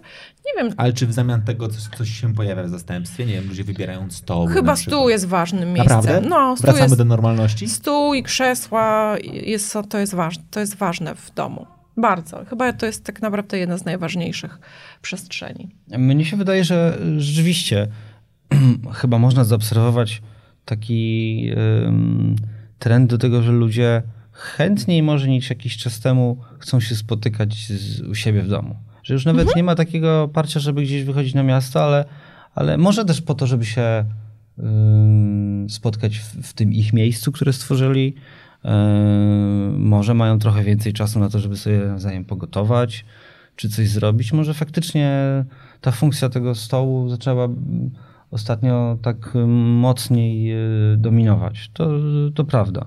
I gotują Bo... razem, nie? Więc tak. te kuchnie też są ważne. Kuchnia, stół, stół w kuchni, to już nie są, nie, nie są wydzielone przestrzenie. W ogóle nie zdarza się, znaczy mi się w ogóle nie zdarza w projektach wydzielać kuchni. Nie ma czegoś takiego jak oddzielna kuchnia. Czasami są jakieś parawany, jakieś przesłony, które powodują, że na przykład można w szybki sposób przysłonić kuchnię, żeby nie było widać tego bałaganu. To tam niektórzy preferują takie rozwiązania. Ale najczęściej to są, najczęściej jest tak, że to jest wszystko jedna otwarta przestrzeń, niezależnie od tego, jak duża jest ta przestrzeń. Tak? To jest zarówno w, e, w, nie wiem, w mieszkaniach małych, jak i w domach 700 metrów. Tak? To jakby tak samo się, tak samo ludzie do tego podchodzą. Tak samo chcą być wszyscy razem, a nie tak, że jest jedna osoba tam w kuchni, która siedzi. No, ewentualnie są jeszcze takie rozwiązania jak brudna kuchnia, no to wtedy ona jest wydzielona, tak? Ale jeśli to jest normalna kuchnia, to oni wszyscy chcą być razem. Co to jest brudna kuchnia? Tam, gdzie się gotuje. No tam, gdzie się naprawdę gotuje. Czyli taka druga kuchnia. To już są już takie rozwiązania z bardzo dużych domów i dużych apartamentów, że po prostu jest takie drugie pomieszczenie, w którym te takie są już bardziej brudne rzeczy, czyli te sprzęty takie najbardziej hardkorowe, e, nie wiem, Czyli piekarniki jak, jak, do grillowania, jak, coś jak tam. Jak gotujesz bigos, to tam na przykład. To one, tak, tak, tak. Albo, albo ryby. Coś, albo ryby, tak. Tak, może to nie, no, no pomieszczenie, to wystarczy, jeżeli jest taka możliwość w zaprojektowaniu, taki no, niewielki aneks, który łatwo można otworzyć i zamknąć. Tam, gdzie w tej naszej pięknej, otwartej kuchni, jaką chcieliśmy mieć, no nie ma, y, nie, muszą stać wszystkie rzeczy, które y, wyciskarka, jakaś tam y, mikser planetarny, no tak, jakieś tam czajniki i inne hece, tak. które jak schowamy, to ich nie używamy, bo nam się nie chce ich wyciągać. A z kolei jak stoją i kuchnia i projekt jakby tego nie przewiduje, że my mamy takie trochę yy, miejsce do gotowania bardziej przypominające programy kulinarne niż, niż mieszkanie, no chyba, że ktoś tak chce, no to mm, brzydko wygląda w naszym wnętrzu, czy nie, nie do końca dobrze, więc lepiej to y, może gdzieś y, schować za jakimiś tajemniczymi drzwiczkami, które, Pamiętam, że mm, był swego czasu duży, duży, duży taki nacisk na przykład na projektowanie y, łazienek, które zahaczały już o takie małe spa, y, mhm. sauny, jakieś bicze wodne, jakieś y, dysze boczne i inne hece. I to też już minęło chyba. Tak, minęło siłownie, zdecydowanie. Siłownie. Siłownie, tak, siłownie pięknie. Przyszły i poszły, bo okazało się, że jak nikt mamy siłownię, to w ogóle nikt tam nie siedzi, bo wolimy wyjść e, mhm. i spotkać się ze znajomymi, pojeździć na rowerze, czy, czy, czy pójść na siłownię, bo, bo jest no, często też po prostu taniej. No. Albo po drodze z pracy. Mhm. E, cokolwiek, że już jak przyjdziemy do tego domu, to chcemy tam spędzić czas z, tak, z nie bliskimi. Tak, tak, dokładnie. E, Uciekają Kina domowe też się pokończyły, moim zdaniem. Ale myślisz, że kino domowe się dlaczego skończyło?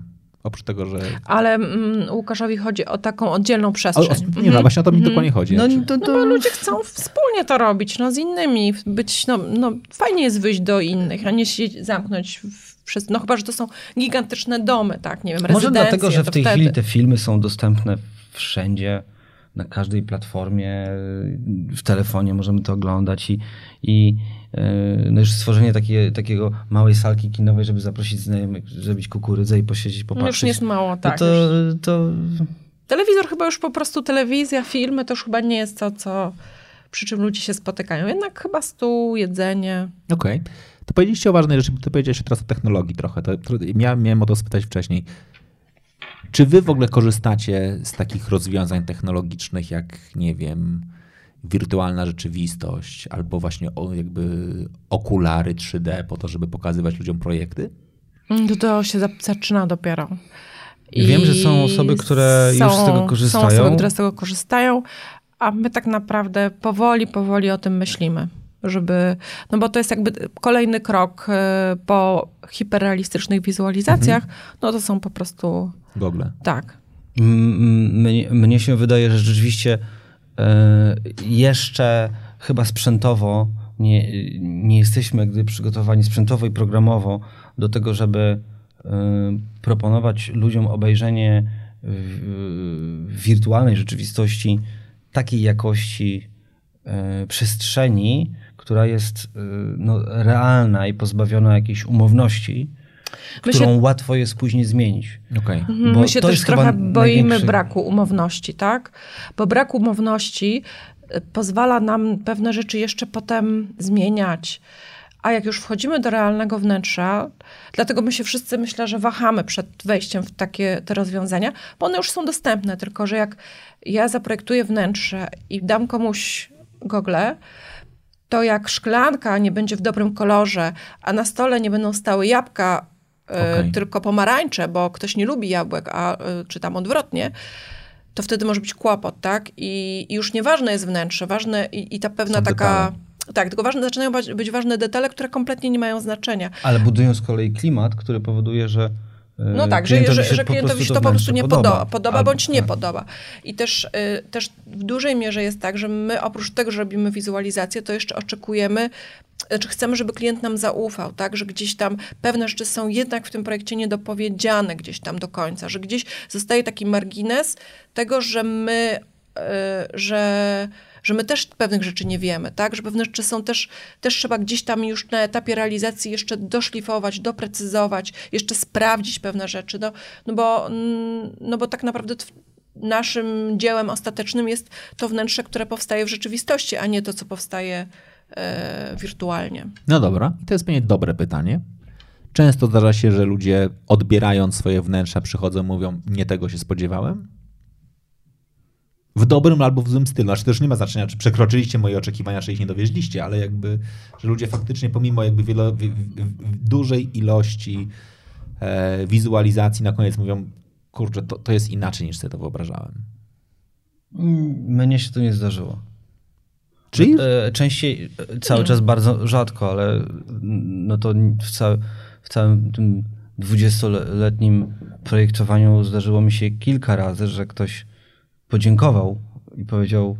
I to zrobił w taki sposób, że pamiętam to do, do dziś, do dziś że, że super, że w tym niełatwym procesie i nasze spotkania też nie zawsze były jakieś takie łatwe, ale mieszkamy tutaj już y, dwa miesiące i jest super i bardzo dziękujemy. Nawet zdarzyło mi się, że klient sam zaproponował y, wypłacenie y, dodatkowego takiego nieumow- nieumówionego jakiegoś success fee. Byłem zaskoczony po prostu, no, ale... Ale przyjąłeś. Tak, tak. Jeszcze, pomimo swojego zaskoczenia. Mało tego, jeszcze z fakturą stałem. tak. okay. pomimo, I oczywiście... Pomimo zaskoczenia powiedziałeś, no... I ten, i ten klient, e, i ten klient e, wrócił. Wrócił okay. po kilku latach z powrotem. No właśnie. Dużo macie klientów powracających? Dużo. Właściwie to chyba wszyscy prawie wracają po jakimś czasie. Czasami zajmuje to im najdłuższy dystans to miałam się, to mam 17 lat teraz. jak e, jeszcze, jeszcze byłam na studiach, jak, jak się poznałyśmy z tą klientką i teraz się do mnie odezwała. Okej. Okay. No to wracamy do 17 lat, to jest w ogóle bardzo ładna rzecz, jeśli chodzi trochę o myślenie o uniwersalności mieszkania. Czy my, waszym zdaniem, jako Polacy, dojrzewamy już do tego, żeby być świadomym tego, że na różnych etapach swojego życia powinniśmy mieszkać w różnych miejscach, w różnej wielkości, mieszkaniach, domach, lokalizacjach i tak? Czy dalej jest tak, że kupując to pierwsze mieszkanie, myślimy, że ono będzie na całe życie? Myślę, że nie. Myślę, że, że jest bardzo duża świadomość tego, że, że to się robi na pewien określony czas. I nie, nie, nie, nie widzę takiej, tak, wśród swoich klientów tego, żeby oni myśleli tak strasznie długofalowo. Oczywiście to zależy jakby od możliwości finansowych, ale raczej tak, to jest takie bardzo rozsądne. I też sposób inwestowania w te mieszkania jest bardzo rozsądny, czyli jeśli, jeśli robią pierwsze mieszkanie to i, i ono jest na przykład na krótki okres czasu, kiedy są tylko parą, e, no to wtedy wydają na to mniejsze pieniądze, kupują je w słabszej albo w dobrej lokalizacji, a potem się, potem się pojawiają dzieci, większe mieszkanie przynoszą się do bardziej takich przyjaznych miejsc, gdzie jest zieleń, E, potem mm, bądź się wyprowadzają w ogóle poza miasto, potem jak dzieci zaczynają dorastać, to się wracają do centrum i takie to jest bardziej, rzeczywiście są bardziej mobilni, ale tutaj to jest jakby kwestia budżetów, tak? To zależy jaki klient, bo są tacy, którzy nie mogą sobie pozwolić na zmianę mieszkania co 4 lata, tak? Czy co 5 lat. Czyli taki dom wielopokoleniowy, tak? Czy jeszcze egzystuje? To jest w ogóle ciekawe. Mm. Ale ludzie mają, bo to jest bardziej, czy mają ludzie takie zapędy? Bo, mają, zdarzają się, bo, tak. Bo, bo ja, ja pamiętam, jak e, faktycznie ja byłem, to było dość ciekawe, bo ja miałem wtedy chyba 14-15 lat. Moi rodzice wtedy budowali dom i oni jakoś dziwnym trafem, mój brat był wtedy już w ogóle, bo miał 18 lat, więc jakby był 3 lata starszy. I moi rodzice, mimo tego, że wiedzieli, w jakim mam, jesteśmy wieku, dalej budowali go w takim trochę modelu pod tytułem na pewno będziemy tam mieszkać, no co jakby się zaowocowało, że trzy lata później mniej więcej zostali w dwójkę w dużym domu. Natomiast faktycznie to jest trochę takie, takie myślenie dokładnie o to, czy, czy dzisiaj jakby ludzie tak myślą właśnie też, jakby mówiąc, dobra, niby te moje dzieci mają tam 15 lat, ale i tak wybudujmy im jeszcze ten.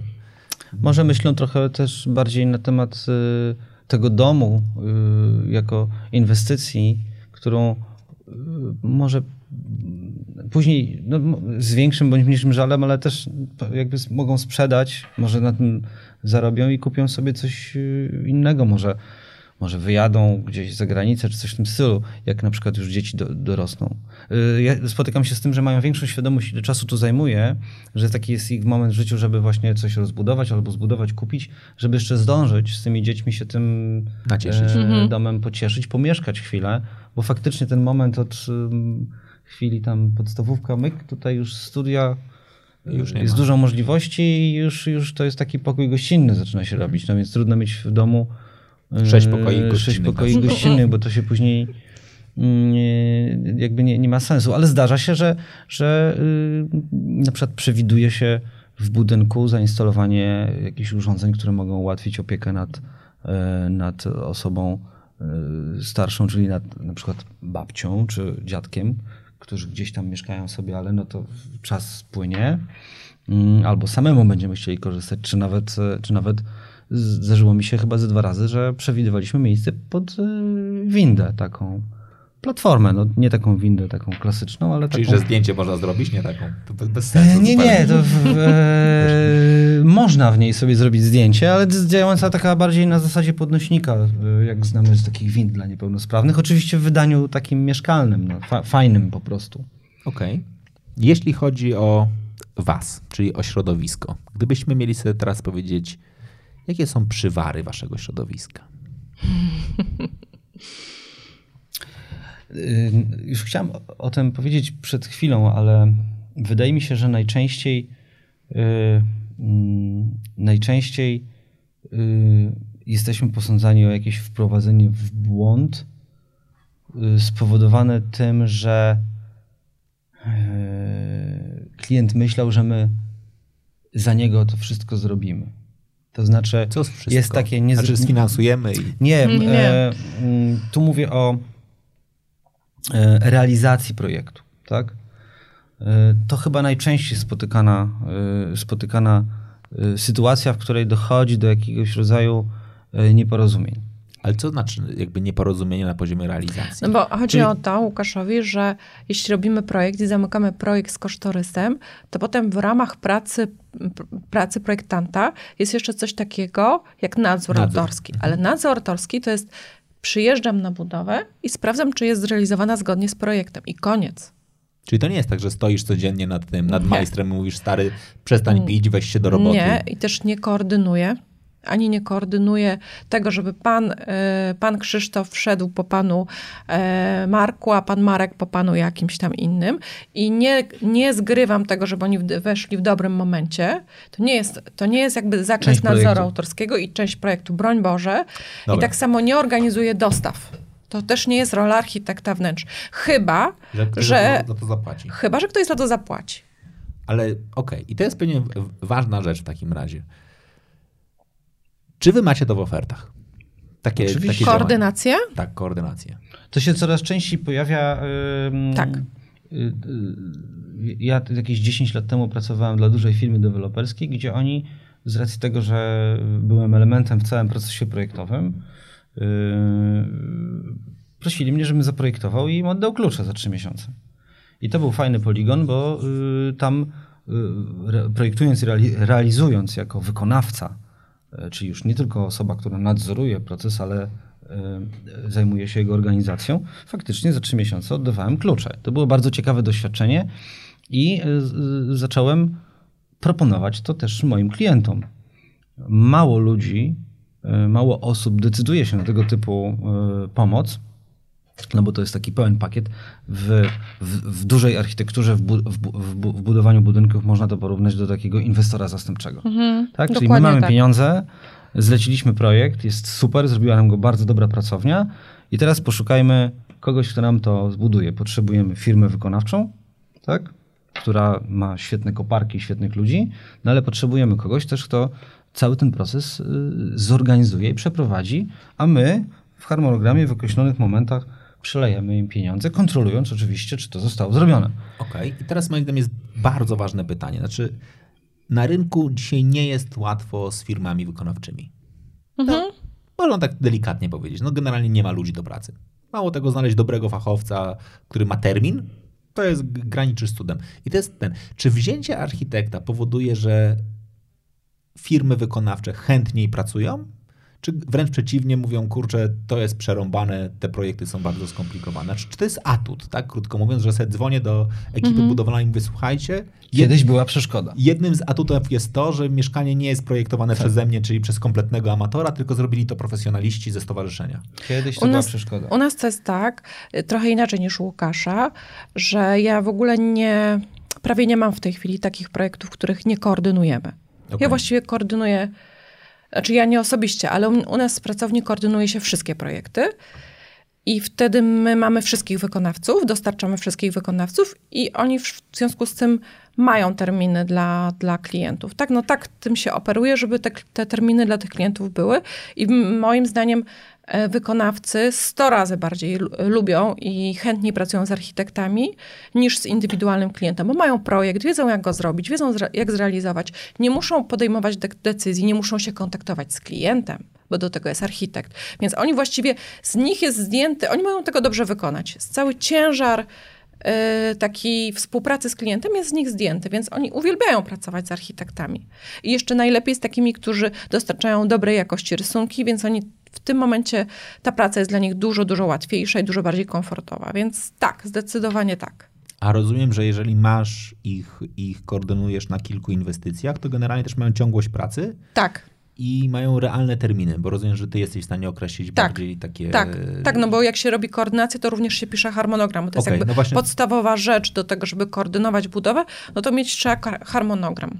Czyli z perspektywy klienta, jak na to patrzę, bardzo opłaca mi się pójść do ciebie, bo jeszcze do tego wszystkiego nie muszę siedzieć na e, słupie ogłoszeniowym i szukać poszczególnych e, tu, ka- tu kafelkarz z, pole, z polecenia, ale złamał nogę, kurczę. No to, tak, ale to, jest, ma, no. to jest normalne w każdej, tak naprawdę każda Ja pracownia wnętrzarska... Nie, nie mówię o tobie, znaczy No tobie tak, personalnie, każdy- tak. mam, mam na myśli Ka- jakby... Tak, ale każ- to, to jest tak, że każda pracownia wnętrzarska, nawet jeśli nie prowadzi koordynacji, bo są takie, które nie prowadzą koordynacji, to zawsze ma swoje ekipy yy, wykonawcze. Znaczy, tak? umówmy Za- się, to nie są oczywiście swoje ekipy w sensie.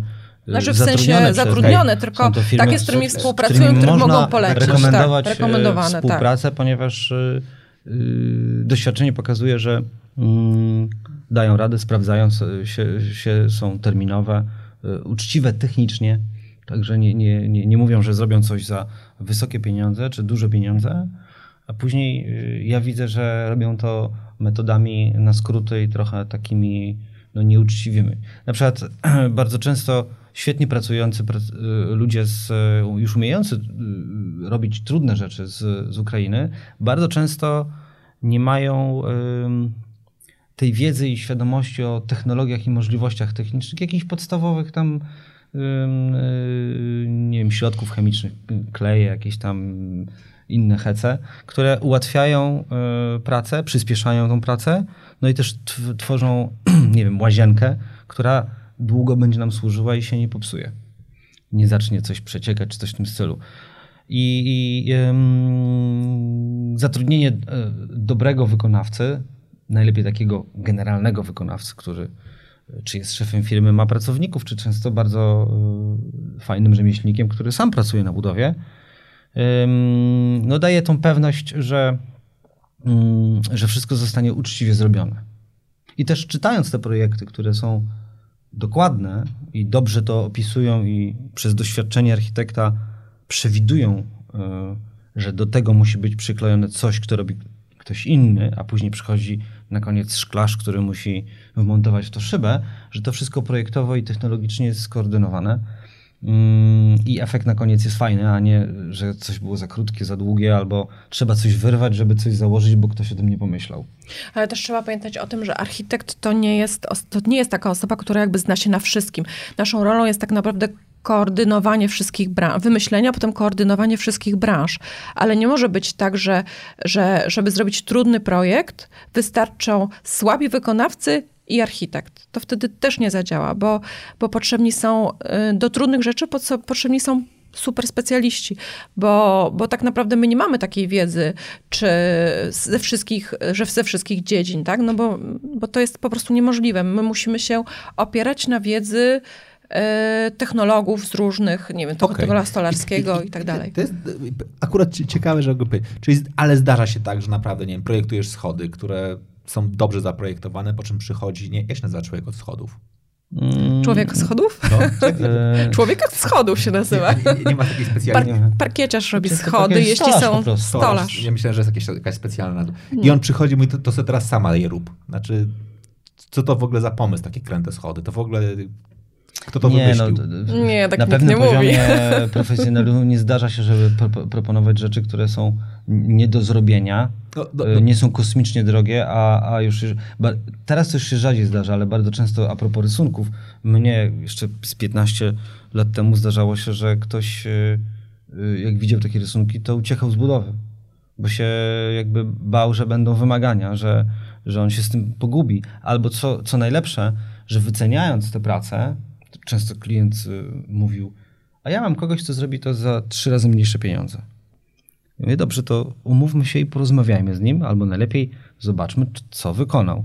No i to krótka weryfikacja wystarczała, że, że to ktoś... był szwagier, który tak. no, zrobił dwa razy garaż. Nie, no, miał, nie miał świadomości, nie, miał świadomości. Nie, nie umiał e, wykonać i wyszło taka, a nie inaczej. Albo jak, jak się otwierało drzwi, to, to w środku było strasznie, w, w szafce. No. Okej, okay, no dobra. A z zewnątrz super. No. Z waszej perspektywy patrząc, wy macie jakieś dane dotyczące trochę, nazwijmy to, udziałów rynkowych? Znaczy jaki procent inwestycji odbywa się z udziałem e, architekta w wnętrz, a jaki jest robiony robotą chałupniczą? Szczerze mówiąc, być może to jest y, y, jeden z ciekawych e, argumentów dlatego, żeby powstało stowarzyszenie, bo wydaje mi się, że nikt podobnych badań może jeszcze do tej pory nie prowadził. Yy, I warto by było się nad tym zastanowić. No z, z mojego yy, doświadczenia i, i tak jak obserwuję, to bardzo znaczy bardzo dużo, no coraz więcej ludzi. Trudno mi powiedzieć. Wydaje mi się, że... w bańce, znaczy absolutnie będę ci przy konsekwentnie mówił. Też nie, mi się wydaje, że to jest Wydaje mi się, że yy, Polska około, to nie Warszawa. Około 15, mhm, to też. około 15, 10-15% ludzi, którzy decydują się na kupienie czegoś e, do mieszkania, domu, budowę, korzysta z pomocy e, no, bardziej wykwalifikowanych specjalistów. Czyli jak, jak kupujemy projekt gotowy domu jednorodzinnego, to budując go, już myślimy o tym, żeby ktoś nam pomógł zrobić w nim wnętrze. To, to nie jest projekt jakiś, one bardzo często na wizualizacjach wyglądają super, ale tak jak one powstaną, to zależy od inwestora i majstra budowlanego i tego, jak oni to wszystko razem między sobą ustalą na miejscu podczas budowy, wybierając wszystkie te istotne szczegóły dla efektu estetycznego, czyli kolor elewacji, materiały, dachówka, rynna i tak dalej, i tak dalej, i tak dalej. Okej. Okay. No dobra, wróćmy do przywarów, bo, bo, bo zaczęliśmy z aksotem, omówić tak uciekliśmy. Jakie są dzisiaj naj, największe grzechy architektów? Grzech architektów. Mm, może, może, kończąc to, do czego zacząłem, e, odpowiedź na to pytanie, jak zapytać po raz pierwszy, czyli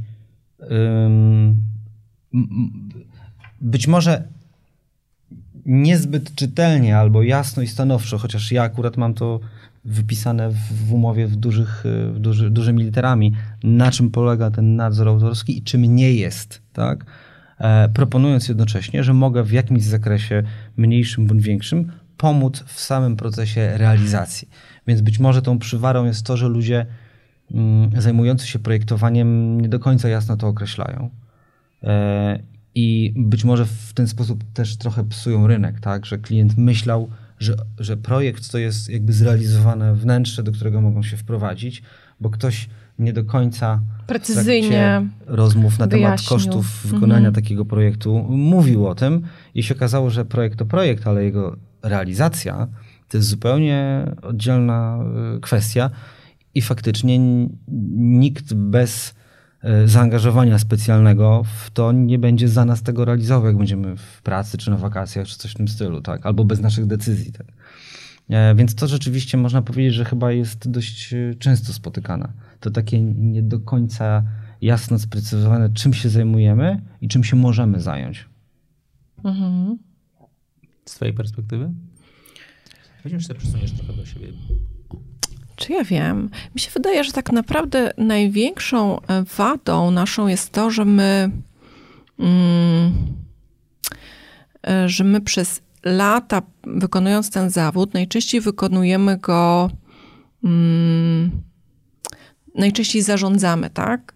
W związku z tym y, mamy taką y, bywa tak, że jesteśmy takimi ludźmi, którzy mm, często wydają polecenia e, i zarządzają innymi, a sami może, sami takiej prostych prac niekoniecznie chcemy, chcemy wykonywać takie proste prace, ale też mamy bardzo często przez to, że musimy e, przez lata e, gdzieś tam bronić tych projektów, zdarza się, że mamy takie bardzo silne charaktery, takie już takie, że to jest, że gdzieś tam bywamy tacy zbyt, y, jesteśmy za dużymi indywidualistami, tak za bardzo, za mocno, za wyraziście, no bo, ale, ale to jest jakby... ze sobą, czy w relacji też z inwestorem? Ze wszystkimi myślę, że, że musimy, musimy czasami musimy naprawdę tych projektów bronić, jak, y, no bo, no bo to jest tak, że to są trochę takie nasze dzieci, tak? No my chcemy, żeby były jak najfajniejsze. I często to jest, często gdzieś jest taka walka i my się przez lata uczymy te, te, tej walki y, i potem już to jest, nabieramy takiej, no, takiego przyzwyczajenia, że, że jesteśmy tacy może zbyt e, ostrzy. Za, ostrzy i za dużymi jesteśmy indywidualistami gdzieś tam w tym. Czyli przychodzicie do klienta, klient mówi, ja, ja mam taką zmianę, to już nie, kurwa, chcesz zmianę, to ja stąd wychodzę. No. Nie, nie. Umówiliśmy nie. się na początku, że nie będzie tych no... zmian. No, no, no trochę tak jest, że no, musimy, tak... musimy tą kontrolę nad, nad tym procesem musimy, trzymać. No, czasami bo jak trzeba nie, czasami za ostro, nie? Bo jak, jak puścimy, no to wtedy klient wyjeżdża na wakacje na pół roku, a potem nie skończyliście projektu. Ale, ale dlaczego? A klient też musi wiedzieć, że, że żeby móc skończyć projekt, on musi podejmować decyzje, tak? I musi wiedzieć, że to jest tak naprawdę relacja dwustronna. I wielo, wielokrotnie trzeba y, w bardziej stanowczy bądź mniej stanowczy sposób mówić, że to jest w zakresie naszych obowiązków albo nie. No bo każdy człowiek, jak nie zna się na jakiejś branży, no to ma takie tendencje, że może gdzieś tam przesadzać z oczekiwaniami, z wymaganiami. I naszą taką niewdzięczną rolą jest zaznaczanie tych granic, wyznaczanie tych granic.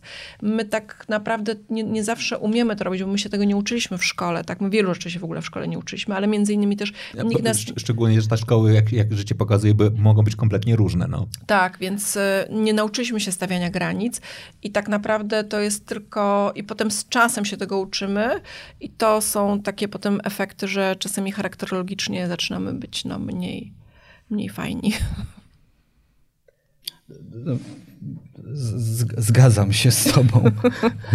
I y, no, trochę tak jest, że mm, musimy czasami powiedzieć nie i może teraz po paru latach pracy już łatwiej to y, przychodzi. Bo faktycznie często, często się zdarza to, o czym ty powiedziałeś, że mm, rozmawiamy o projekcie, wielkości, y, cenie, no i terminach, a później się okazuje, że ten terminy negocjowane dość mocno, ile czasu my się będziemy tu spotykali i tak dalej, później nie możemy tego zrealizować, bo ktoś nie powiedział o tym, że planował wakacje, mm, że małżonka jest w ciąży, no ale też szereg zu- zupełnie losowych przypadków, takich życiowych, rozwody, jakieś tego typu hece, bo to się bardzo często zdarza, tak? I faktycznie musimy z jednej strony y, pielęgnując tą taką najfajniejszą rzecz y, chyba w tym zawodzie, kontaktu z drugą osobą, szczególnie we wnętrzach, w których ludzie mieszkają. Y, To dość taki osobisty kontakt się rodzi. Bardzo, bo my się dowiadujemy różnych takich rzeczy. Naprawdę my się dowiadujemy tak, no może nie jak psycholog, bo też musimy się przed tym bronić, żeby sobie nie robić krzywdy takiej emocjonalnej, ale dowiadujemy się, kto w której szafce trzyma jakie rzeczy, kto do czego ma klucz, a kto tego klucza nie ma i dlaczego, a, a kto używa maszynki do golenia, a dlaczego żona zabiera mężowi. Takie rzeczy, o których no, nie chciałoby się w sumie wiedzieć. Znaczy, I ty drugim tak patrzysz, mówisz, naprawdę? Czy ja wyglądam, jakbym chciał to wiedzieć na, na, Mm. naprawdę? Okej, dobra. A to, to jest moim zdaniem taki pewnie dość e, ważny moment, żeby dwie rzeczy. Znaczy, pierwsza rzecz to jest taka bardzo prosta. Jak wy się rozliczacie z klientem? Znaczy, jakby projekt jest stałą kwotą, czy projekt jest procentem od wartości? Znaczy, wynagrodzenie za projekt. No, do dzisiaj, na, znaczy dzisiaj na polskim rynku panuje tylko jedna zasada i to jest zasada, że za projekt, za projekt y, liczy się y, metr kwadratowy, tak? Czyli metr kwadratowy podłogi, żeby było jasne. E, To jest jakaś cena za metr kwadratowy i tą cenę przelicza się przez metraż. I tak jakby powstaje, powstaje kwota.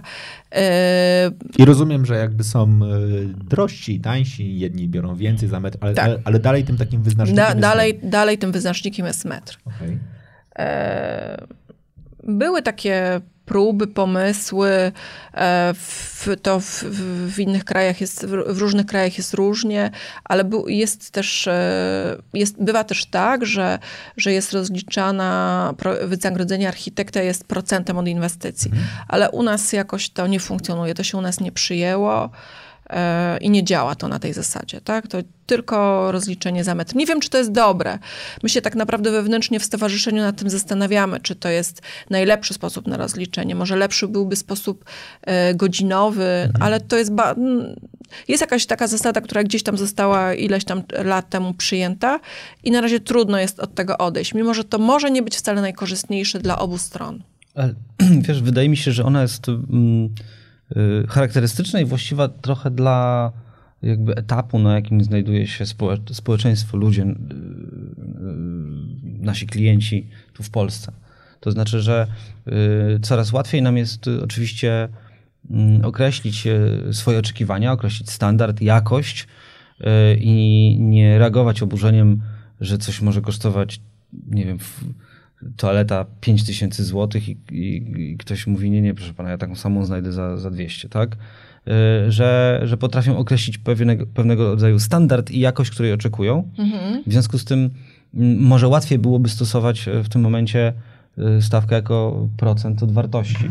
Ale to jest tak abstrakcyjne, jak Abstrakcyjne. ktoś kupuje mieszkanie czy dom i tam tyle rzeczy do zrobienia, że trudno mu powiedzieć, y, że jakby określić na etapie projektu koncepcyjnego, ten budżet powiedzieć, dobra, to ja y, płacę sta stawkę, a my już musimy tą pracę wykonać, prawda? Więc łatwiej jest chyba operować rzeczywiście y, metrami kwadratowymi. Czasami to się zmienia e, oczywiście przy mm, na przykład przerostach powierzchni, tak? Bo jak ktoś ma czteropokojowe mieszkanie e, i salon ma nie 19,5 metra, 40 metrów i w sumie te same funkcje, no może jeszcze kominek dochodzi, no to może być jakaś tam inna stawka, no bo jest większy. Czasami to się zmienia, na przykład jeżeli mamy to przez dwie kondygnacje, prawda, i jeszcze antresole na górze z barierką, no to więcej rzeczy do projektowania. Czasami w wystawiennictwie się projektuje jakby powierzchnię, ale wszystkich, e, wszystkich płaszczyzn, tak? czyli ściany, sufit i tak dalej. Ale my zrobiliśmy sobie takie, taką, taką pracę, takie zadanie. Jeden z, jedna z osób w, w stowarzyszeniu e, zrobiła taką, taki wysiłek i, i przeliczyła, znaczy jakby pokazała na, na papierze, ile czasu, bo tak naprawdę ta, ta, ta, mm, ten metr kwadratowy jest takie trochę niekonkretne, no bo dla, dla klienta to może być astronomiczna kwota, ta, którą my chcemy za, za, za nasz projekt. Sam się zdziwiłeś, że my robimy projekt dwa miesiące, tak? A to jest, a tak naprawdę jak dopiero człowiek e, zobaczy, ile my czasu poświęcamy na to, na to, żeby zrozumieć potrzeby tego klienta, na to, żeby się z nim spotkać, na to, żeby potem popracować nad stroną plastyczną i tak dalej, i tak dalej. To są godziny, godziny pracy nasze, naszych pracowników, e, godziny poświęcone na to, żeby gdzieś pojechać, coś obejrzeć. To, są, to jest jeszcze czas, który musimy poświęcić na to, żeby pojechać na przykład, nie wiem, do Mediolanu, zobaczyć najnowsze trendy i tak dalej, i tak dalej. I to się po prostu godzina za godziną, godzina za godziną. I dopiero e, jak się zbuduje ten obraz tej pracy, którą musimy wykonać, dopiero nagle się okazuje, że ta cena za metr kwadratowy to ona jest taka zupełnie racjonalna i, ten, e, i wcale nie jest jakoś specjalnie wygórowana, tak? Okej. Okay. Znaczy, oczywiście, jeżeli bierzemy pod uwagę, bo ten zawód bywa um, uprawiany przez osoby jakby jednoosobowo, bezpośrednio, na każdym etapie robi to ta sama osoba. Um, tu w stowarzyszeniu jest sporo osób, które e, już od długiego czasu e, mają struktury typu pracownia, gdzie zatrudniają po prostu mm, kilka, kilkanaście osób. Często nie działających bezpośrednio przy sprawach projektowych, ale właśnie w tych okołoprojektowych, czyli, czyli robienie wycen, e, robienie mm, e, zarządzanie właśnie procesem inwestycyjnym, czyli przyjmowanie na siebie obowiązku tego inwestora zastępczego, czy jakiegoś takiego inspektora nadzoru, czy coś w tym stylu, czy osoby, która zajmuje się wyłącznie koordynowaniem projektów. Mm, to też jest śmieszne, bo sporo osób, które szuka pracy i przychodzi, to, czego szkoły jakby nie uczą, że, że brakuje nam na tym etapie y, osób, które kończą szkoły i na przykład specjalizują się w jakiejś dziedzinie, która jest nam bardzo potrzebna i, i świetnie by uzupełniała cały ten proces, czyli na przykład architektów, którzy... Współpraca z, z producentami ten, z stolarki okiennej. Też, ale bardziej myślę o, o na przykład architektach wnętrz, czy, czy architektach, e, inżynierach architektach, którzy zajmują się czy wyspecjalizowali się i wyuczyli w kierunku prowadzenia całego procesu y, organizacyjnego w pracowni. Tak? To jest bardzo ważna, y, bardzo ważna część, bo przy pewnej skali to zaczyna po prostu się wszystko. Mm. Jedna osoba, tak, jedna osoba tego nie jest w stanie ogarnąć. Albo na przykład osoby, które, architekci, czy osoby, które znają pracę architekta i zajmują się wyłącznie poszukiwaniem e, zleceń klientów, tak? czy działaniem chociażby marketingowymi. E, to jest e, rzecz, której my musimy się jako element tego kosztu, tego metra kwadratowego, musimy się cały czas tego uczyć i, i, i bardzo starać się nie bazować tylko i wyłącznie na tym, żeby publikować przepiękne wizualizacje, a żadnych zdjęć z realizacji, bo to też odrębna dwie różne rzeczywistości. Oczywiście fajnie jest później pokazać sztuczną rzeczywistość i projekt realny i pokazać, że udało się to w ten sposób zrealizować. E, natomiast od, od projektu do jego realizacji jest strasznie, strasznie daleka droga i mnóstwo y, takich rzeczy, które mogą ten cały proces y, inaczej ukształtować niż wizualizacja pokazała. Okej. Okay. Zdarza wam się zejść z inwestycji i powiedzieć, nie, no połowie realizacji na przykład mówicie, stary, to teraz masz tutaj ten projekt, zapłać mi, sam sobie to wykończ. Czyli to chociażby ten przykład z okapem, który Nie.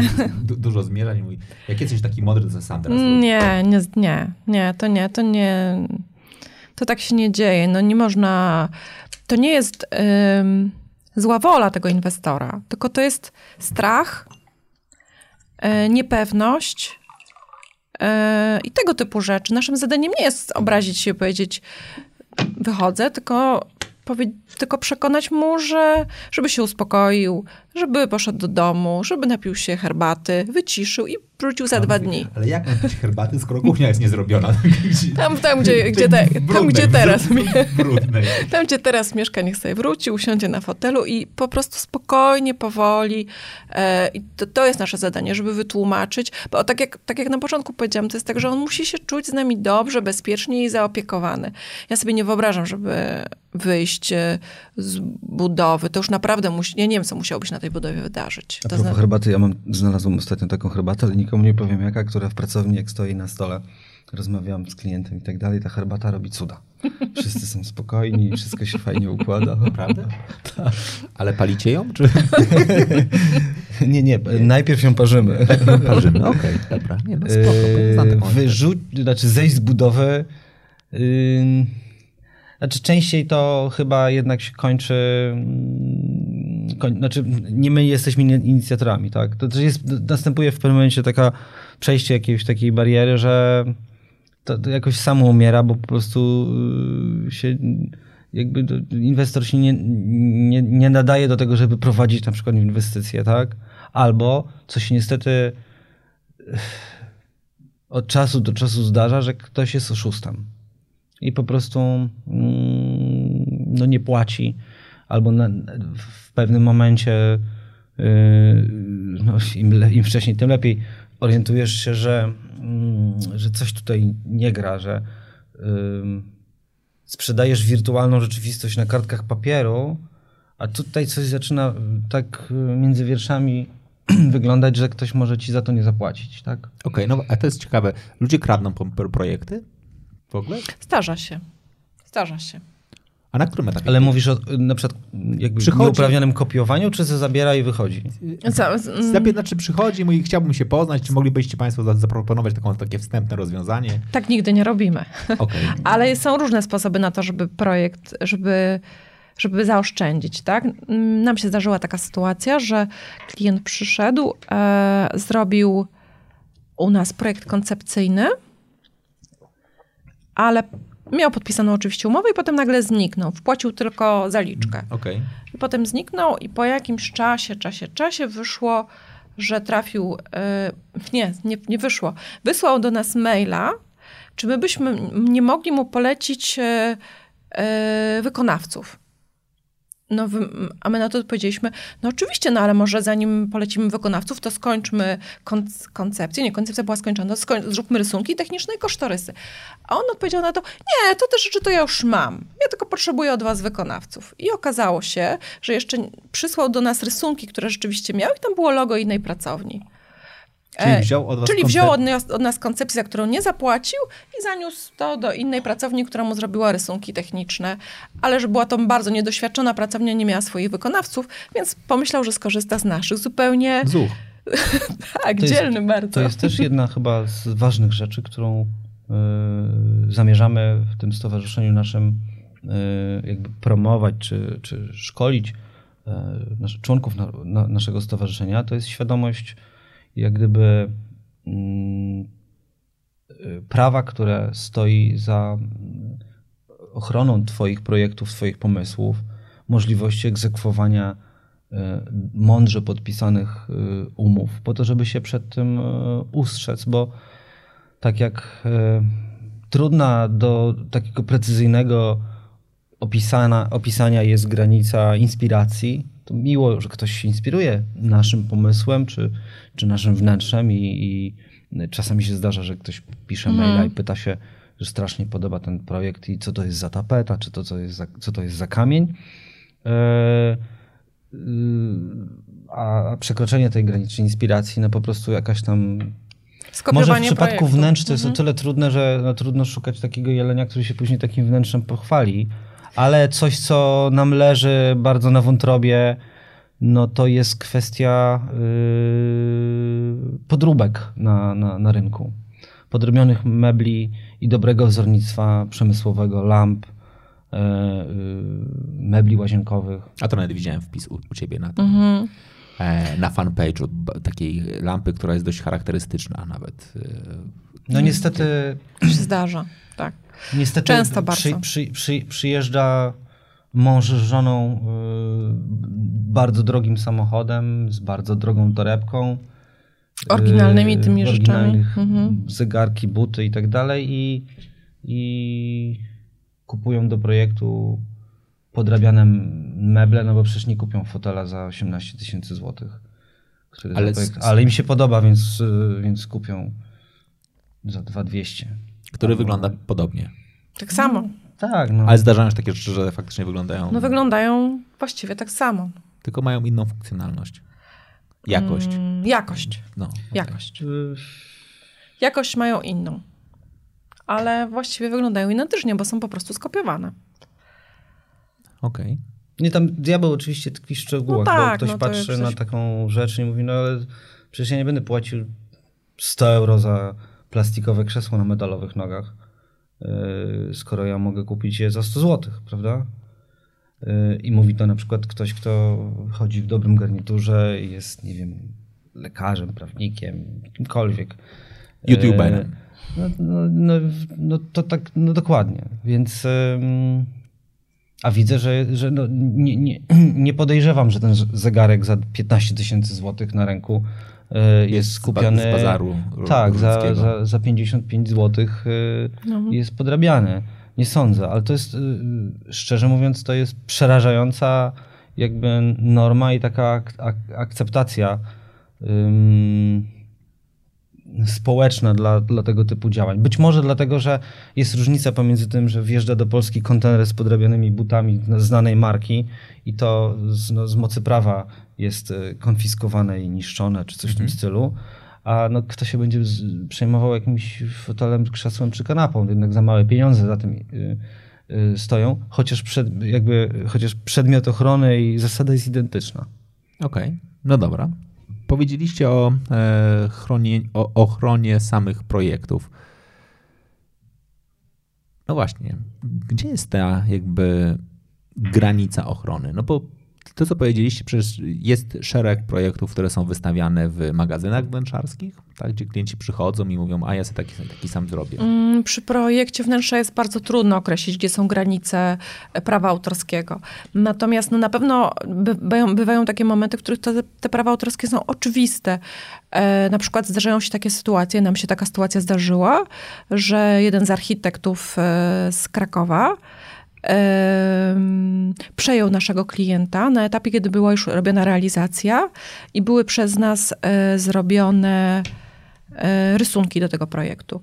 I on e, wziął te rysunki, dostał go je od inwestora, zmienił tam dosłownie dwie rzeczy w tych rysunkach i pokazywał jako swoje. No to jest jakby nie, niepodważalne złamanie cudzych praw autorskich. Ale pokazywał jako swoje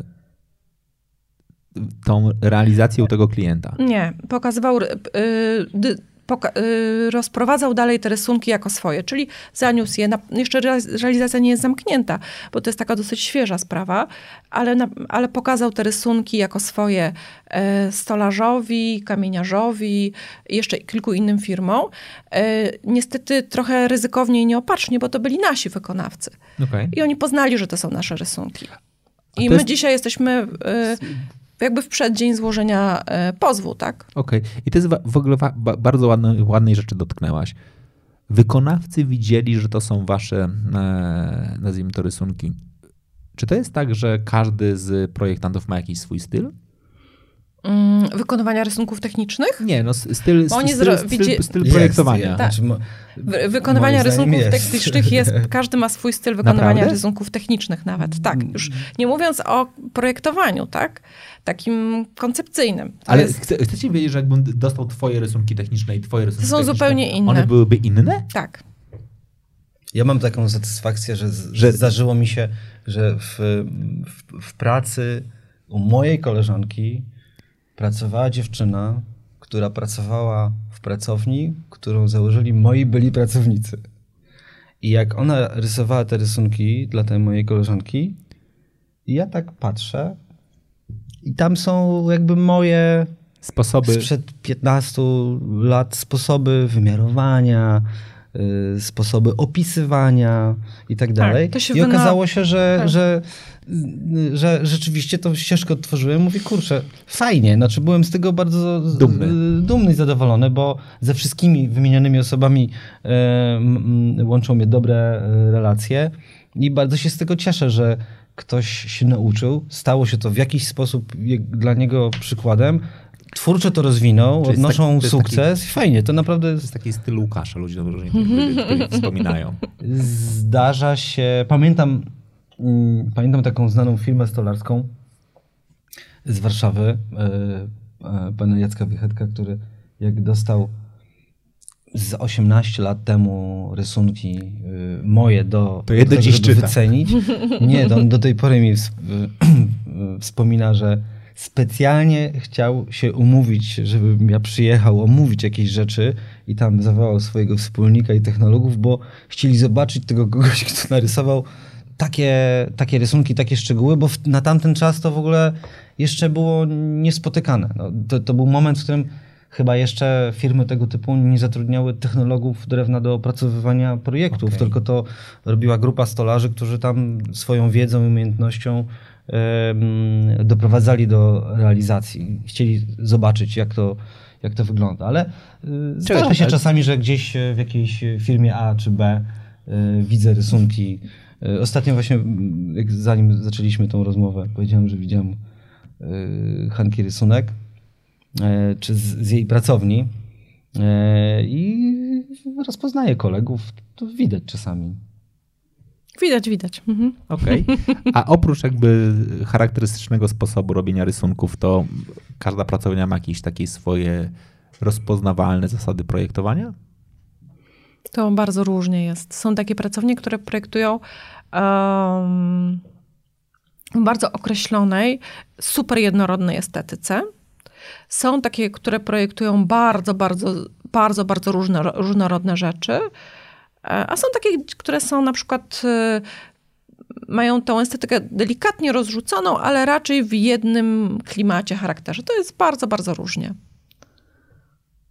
Mnie się podoba to, że y, ludzie potrafią, znaczy cenię te, tych, te pracownie, tych architektów, e, które, którzy robią to konsekwentnie. Ja mogę nie do końca Rozumieć. lubić ten, nie, lubić ten sp- sp- sposób projektowania czy charakter wnętrza, ale jeśli on jest przeprowadzany jakby konsekwentnie i z taką dbałością o szczegóły, to mówię, widzę, że to jest y, fajna robota i że fajny był klient, który się na to zgodził i pozwolił y, zaprojektować takie wnętrze i że mm, brał w tym czynny udział i że architekt mógł to mm, dokładnie tak zrealizować, jak, jak chciał.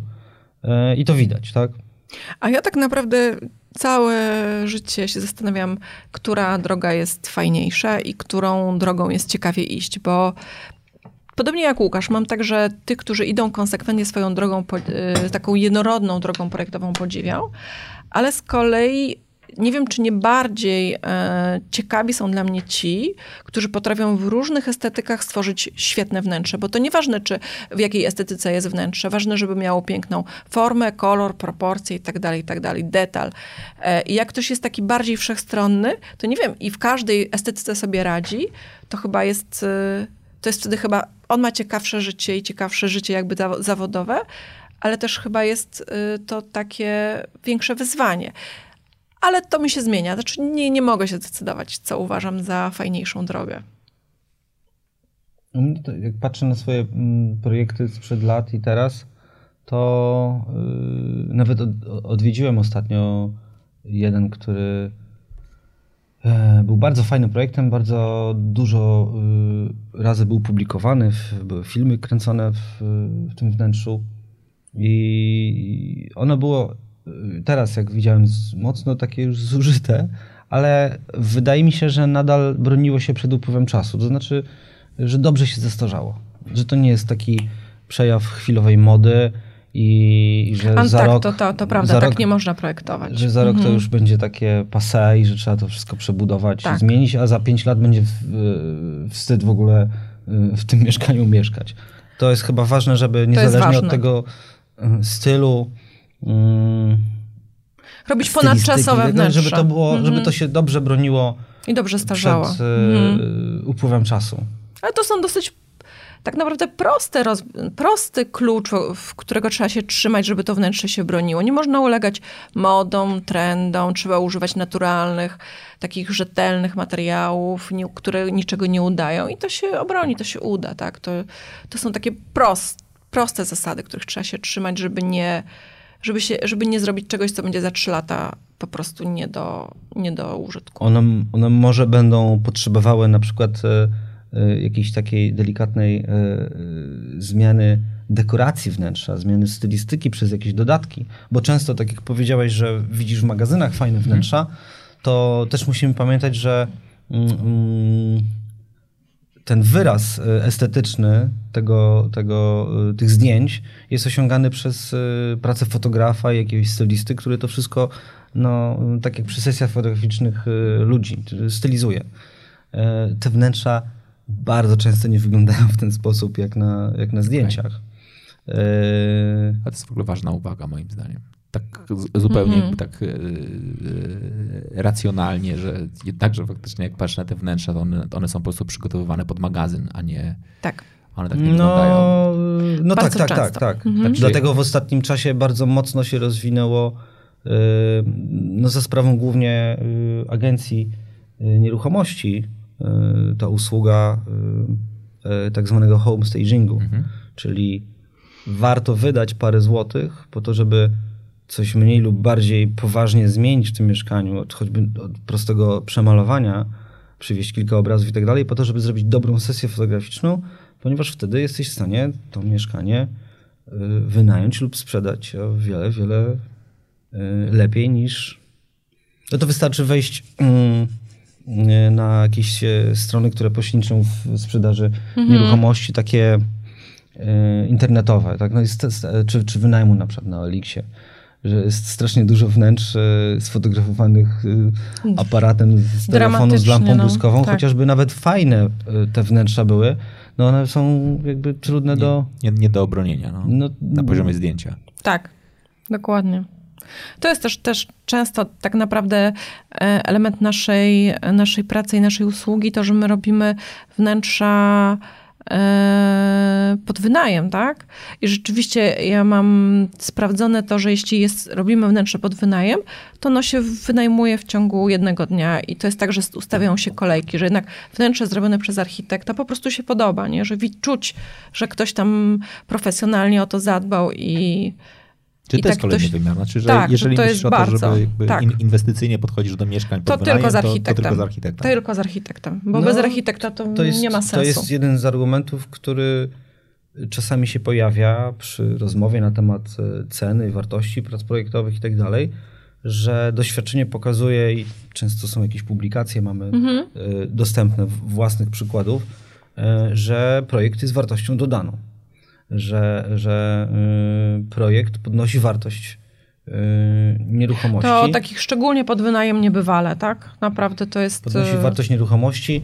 Y, oczywiście może miło popieścić ego właścicieli, jeśli się zgodzą oczywiście na zrobienie sesji fotograficznej, opublikowanie w jakimś fajnym czasopiśmie. Y, y, oczywiście z zachowaniem y, pełnej kontroli nad y, m, jakby jawnością, czyje to jest mieszkanie, czy też ukryciem tego, że nawet jest w Warszawie, czy, czy w Gdańsku, czy gdziekolwiek, żeby mm, właściciel się czuł bezpiecznie. E, Natomiast y, często, rzadko się zdarza, żeby ktoś odmawiał. Bardzo rzadko. Mhm. E, chyba właśnie z tego względu, że coraz częściej mają świadomość tego klienci, że, że mm, ten projekt może podnieść wartość mieszkania, że to jest po prostu fajne, że, że, że ktoś wchodzi i mówi, ja to Mhm. biorę, kupuję, mm, wynajmuję, bo to mi się po prostu podoba. Okej. powiedziałeś o bardzo ważnej rzeczy, że można podnieść wartość projektu, czy też jakby e, połechtać ego klienta poprzez to, że jego mieszkanie trafia do magazynu, jest publikowany, wtedy mówi o, wysyła swojej cioci, mówi zobacz tutaj w tych czterech kątach, co Hera chciał z nich projektować, to to jest właśnie moje mieszkanie. Ile jest dzisiaj pracowni, tak realnie waszym zdaniem w Polsce, które są na tyle mocną marką, że klienci no, z dumą mu mówią, że to jest mieszkanie, które było projektowane przez taką i taką małą pracownię. Takich naprawdę mocnych marek na poziomie pracowni dzisiaj. Czy też architektów, tak? Z, Mhm. bardzo, z, bardzo, z bardzo mocnym nazwiskiem. Tak realnie. No takich bardzo, zupełnie szacunkowo, bo znowu No. parę minut temu mówiliśmy o tym, że nikt tego nie liczył, ale wydaje mi się, że w skali Polski to może być około mm, 500 osób. Takich, które dobrze zajmują się wykonywaniem swojej. Ja bym powiedziała 100.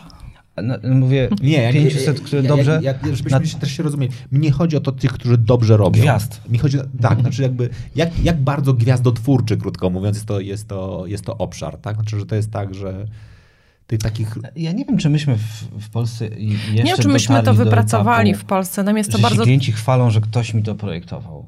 Że to jednak jest jeszcze takie... Czy to, to jeszcze nie jest jak z modą? Znaczy, że... No Nie. nie. No, chyba jeszcze to nie jest tak. To nie jest tak, że my. Znaczy, my na pewno mamy. Na pewno jest tak, że, że pewne pracownie mają rozpozna, że pewne marki są w środowisku rozpoznawane, tak? Pewne marki, pewne nazwiska są rozpoznawane w środowisku szeroko rozumianym, czyli dostawcy, dystrybutorzy, wykonawcy, inni architekci. Ale to chyba, to chyba tyle, prawda? Czyli to nie jest tak, że jak na przykład, nie wiem, bym sprzedawał mieszkanie i bym napisał, to, to jest mieszkanie, które projektowała Bayer, to wtedy wszyscy mówią, o, wow, to na pewno tam sp- spokojnie, tam 30% drożej będzie za sam projekt. Mm, Myślę, że chyba nie. Zauważcie, że to jest w ogóle bardzo często też pomijane, że wykorzystuje się wizerunek jakiegoś projektu, wnętrza, domu i tak dalej. Mm, I ja nawet zacząłem się czasami bawić i sprawdzać, czy w napisach końcowych w filmie jest napisane, że, że, że, że tak fajnie oglądało się ten wątek w tym fajnym domu nad brzegiem jeziora, no bo ktoś to zaprojektował i nie Ale to się się zaczyna, tak? No, no tak naprawdę to jest napisy. młody rynek, więc to się będzie zmieniało Ale zauważmy, pewno. że ludzie mm, zaczynają na to Zwracać bardzo uwagę. zwracać Mhm. uwagę. W niedzielę wystartowała po 15 latach czy 18 Co? e, edycja Wielkiego Brata? Wielkiego Brata. Ja robiłem, ponieważ ja robiłem pierwszą i drugą edycję, to pierwszą robiłem w 2001 roku, czyli po 17, la- 18 latach. I, No. i, z, I zobacz, jak wygląda dom Wielkiego Brata 18 lat temu, jak wygląda teraz. no wtedy też wyglądał ładnie. No, ale, nie- ale, Ale na miarę, na, na, na miarę miarę tamtych czasów. czasów. Na miarę tak? tamtych A teraz czasów. wygląda dobrze? No wiesz, no Jest, y, to wygląda. jest, y, y, to jest no, projekt, który grał w kilku produkcjach filmowych. Mhm. Dobrze się na niego patrzy i dobrze się, dobrze się filmuje. Mm, Podoba mi się ten projekt.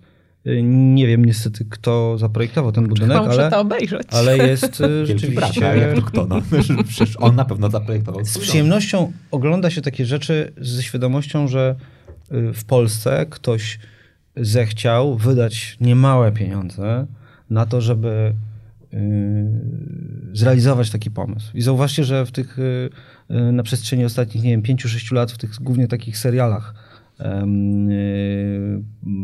które się pojawiały, no, bardzo ważnym elementem było to, że, że, że zaczynają być jakieś wnętrza, że jak ktoś jest biznesmenem, to on musi y, y, na pewnym etapie rozwoju w swojej firmie, to musi pojawić się jakieś fajne wnętrze i one naprawdę są już, Już są dobre, fajne. jest z czym Mhm. Tak, y, y, jest czym wybierać, jest czym szukać. I, i trudno było znaleźć y, serial, w którym nie byłoby kawałka dobrego y, takiego wnętrzarskiego designu i trochę też architektury. I to jest dobry moment chyba na to, żebyśmy powoli sobie dziękowali. Chyba, że coś chcecie jeszcze powiedzieć, czy nie powiedzieliśmy. Nie, chyba nie. Nic mi teraz nie przychodzi do głowy. Nie, bardzo można na ten temat widać rozmawiać e, długo i namiętnie. Okej. To ja chciałem bardzo serdecznie wszystkim e, podziękować, którzy byli tutaj dzisiaj razem e, z nami. Jeżeli wydawało wam się, że jest e, cicho, to tak mogło być, bo faktycznie ja przypomnę to, co powiedziałem na samym początku. Musieliśmy nagrać zastępczym mikrofonem, ale na szczęście ja tutaj całą audycję sobie nagrałem i za chwilę podłożymy dźwięk i już niedługo będzie dostępny materiał z poprawionym dźwiękiem. A za dzisiaj bardzo serdecznie dziękuję. Waszymi gośćmi byli Hanka Bajer, dziękuję bardzo. I Łukasz Kałasa, bardzo dziękuję. Ja bardzo dziękuję, bo ta audycja pokazała mi kilka nieznanych takich obszarów. Ja przypomnę, ja zakładając pomysł na Hera On Air, uknąłem sobie, że się będę uczył ciekawych rzeczy e, w najprostszy możliwy sposób, czyli będę sobie sprowadzał ciekawe osoby, które będą mi opowiadały o niezwykłych osobach i mnie naprawdę zafascynował świat e, projektowania. Obiecuję, że nic nigdy nie, nie, nie, nie narysuję z czterech kątów, nawet jeżeli kupię dużo tych gazet, bo to mógłby być dramat. Szczególnie jakby doszło do nadzoru inwestorskiego, to wtedy mogłoby to mieszkanie Ale nie ostatnio, powstać. wiesz, trend e, do it yourself jest bardzo modny. Jak, wiesz, chcesz sobie samemu skręcić regał, czy stół zrobić, Nie chcę. ja też lubię. Nie chcę, ale w kategorii faktycznie jakby w ogóle, jeżeli mówimy o DIY, to ja nie zapomnę, to mogę, mogę powiedzieć, bo pracuję dla jednego z e, producentów e, kafelków i terakoty. E, I ja zwariowałem, jak im powiedzieli, jaki procent ludzi samodzielnie kładzie kafle w Polsce. Nie wiem, czy w ogóle wy wiecie, ile to jest? Ja kiedyś też układałam. Ja też nie wiedziałem, że to jest takie trudne. No, poddam się Ale strzelajcie, bo to jest ciekawe w ogóle. Czy wy, wy, Sami, w sensie Sami kupują 50. i układają? no, znaczy s- sami w rozumieniu ze szwagrem albo No, jakby ze ten, szwagrem. ale, ale taki, Ja taki sądzę, że gdzieś koło 60%. 60%. 60% ludzi samodzielnie e, Słuchaj, skoro my byliśmy w tej grupie, e, e, ro, robi, robi łazienki. Ja byłem, ja byłem absolutnie jakby zdruzgotany, dostałem tą cyfrę. Znaczy, jak oni mi powiedzieli, ja, ja byłem święcie przekonany, że to jest tam, nie wiem, promil, dobra, mo, mo, może 6 osób, tak mniej więcej. niesamowite. 60% ludzi samodzielnie wykańcza sobie powierzchnię typu łazienka, kuchnia, kładąc kafle. No. Na szczęście ja nie jestem w tej części. Dobra, dziękuję wam bardzo serdecznie. E, Było nam bardzo miło. Do zobaczenia. Gdy zmrok zapada, do głosu dochodzą mocne marki. Herra on Air. Nocne rozmowy o sporcie, biznesie i przedsiębiorczości. Wyjątkowi goście, aktualne tematy. Mówimy jak jest. Bez ściemy, cenzury i kompromisów. Na żywo. Zaczynamy. Cisza w eterze. Oddajmy głos Herze.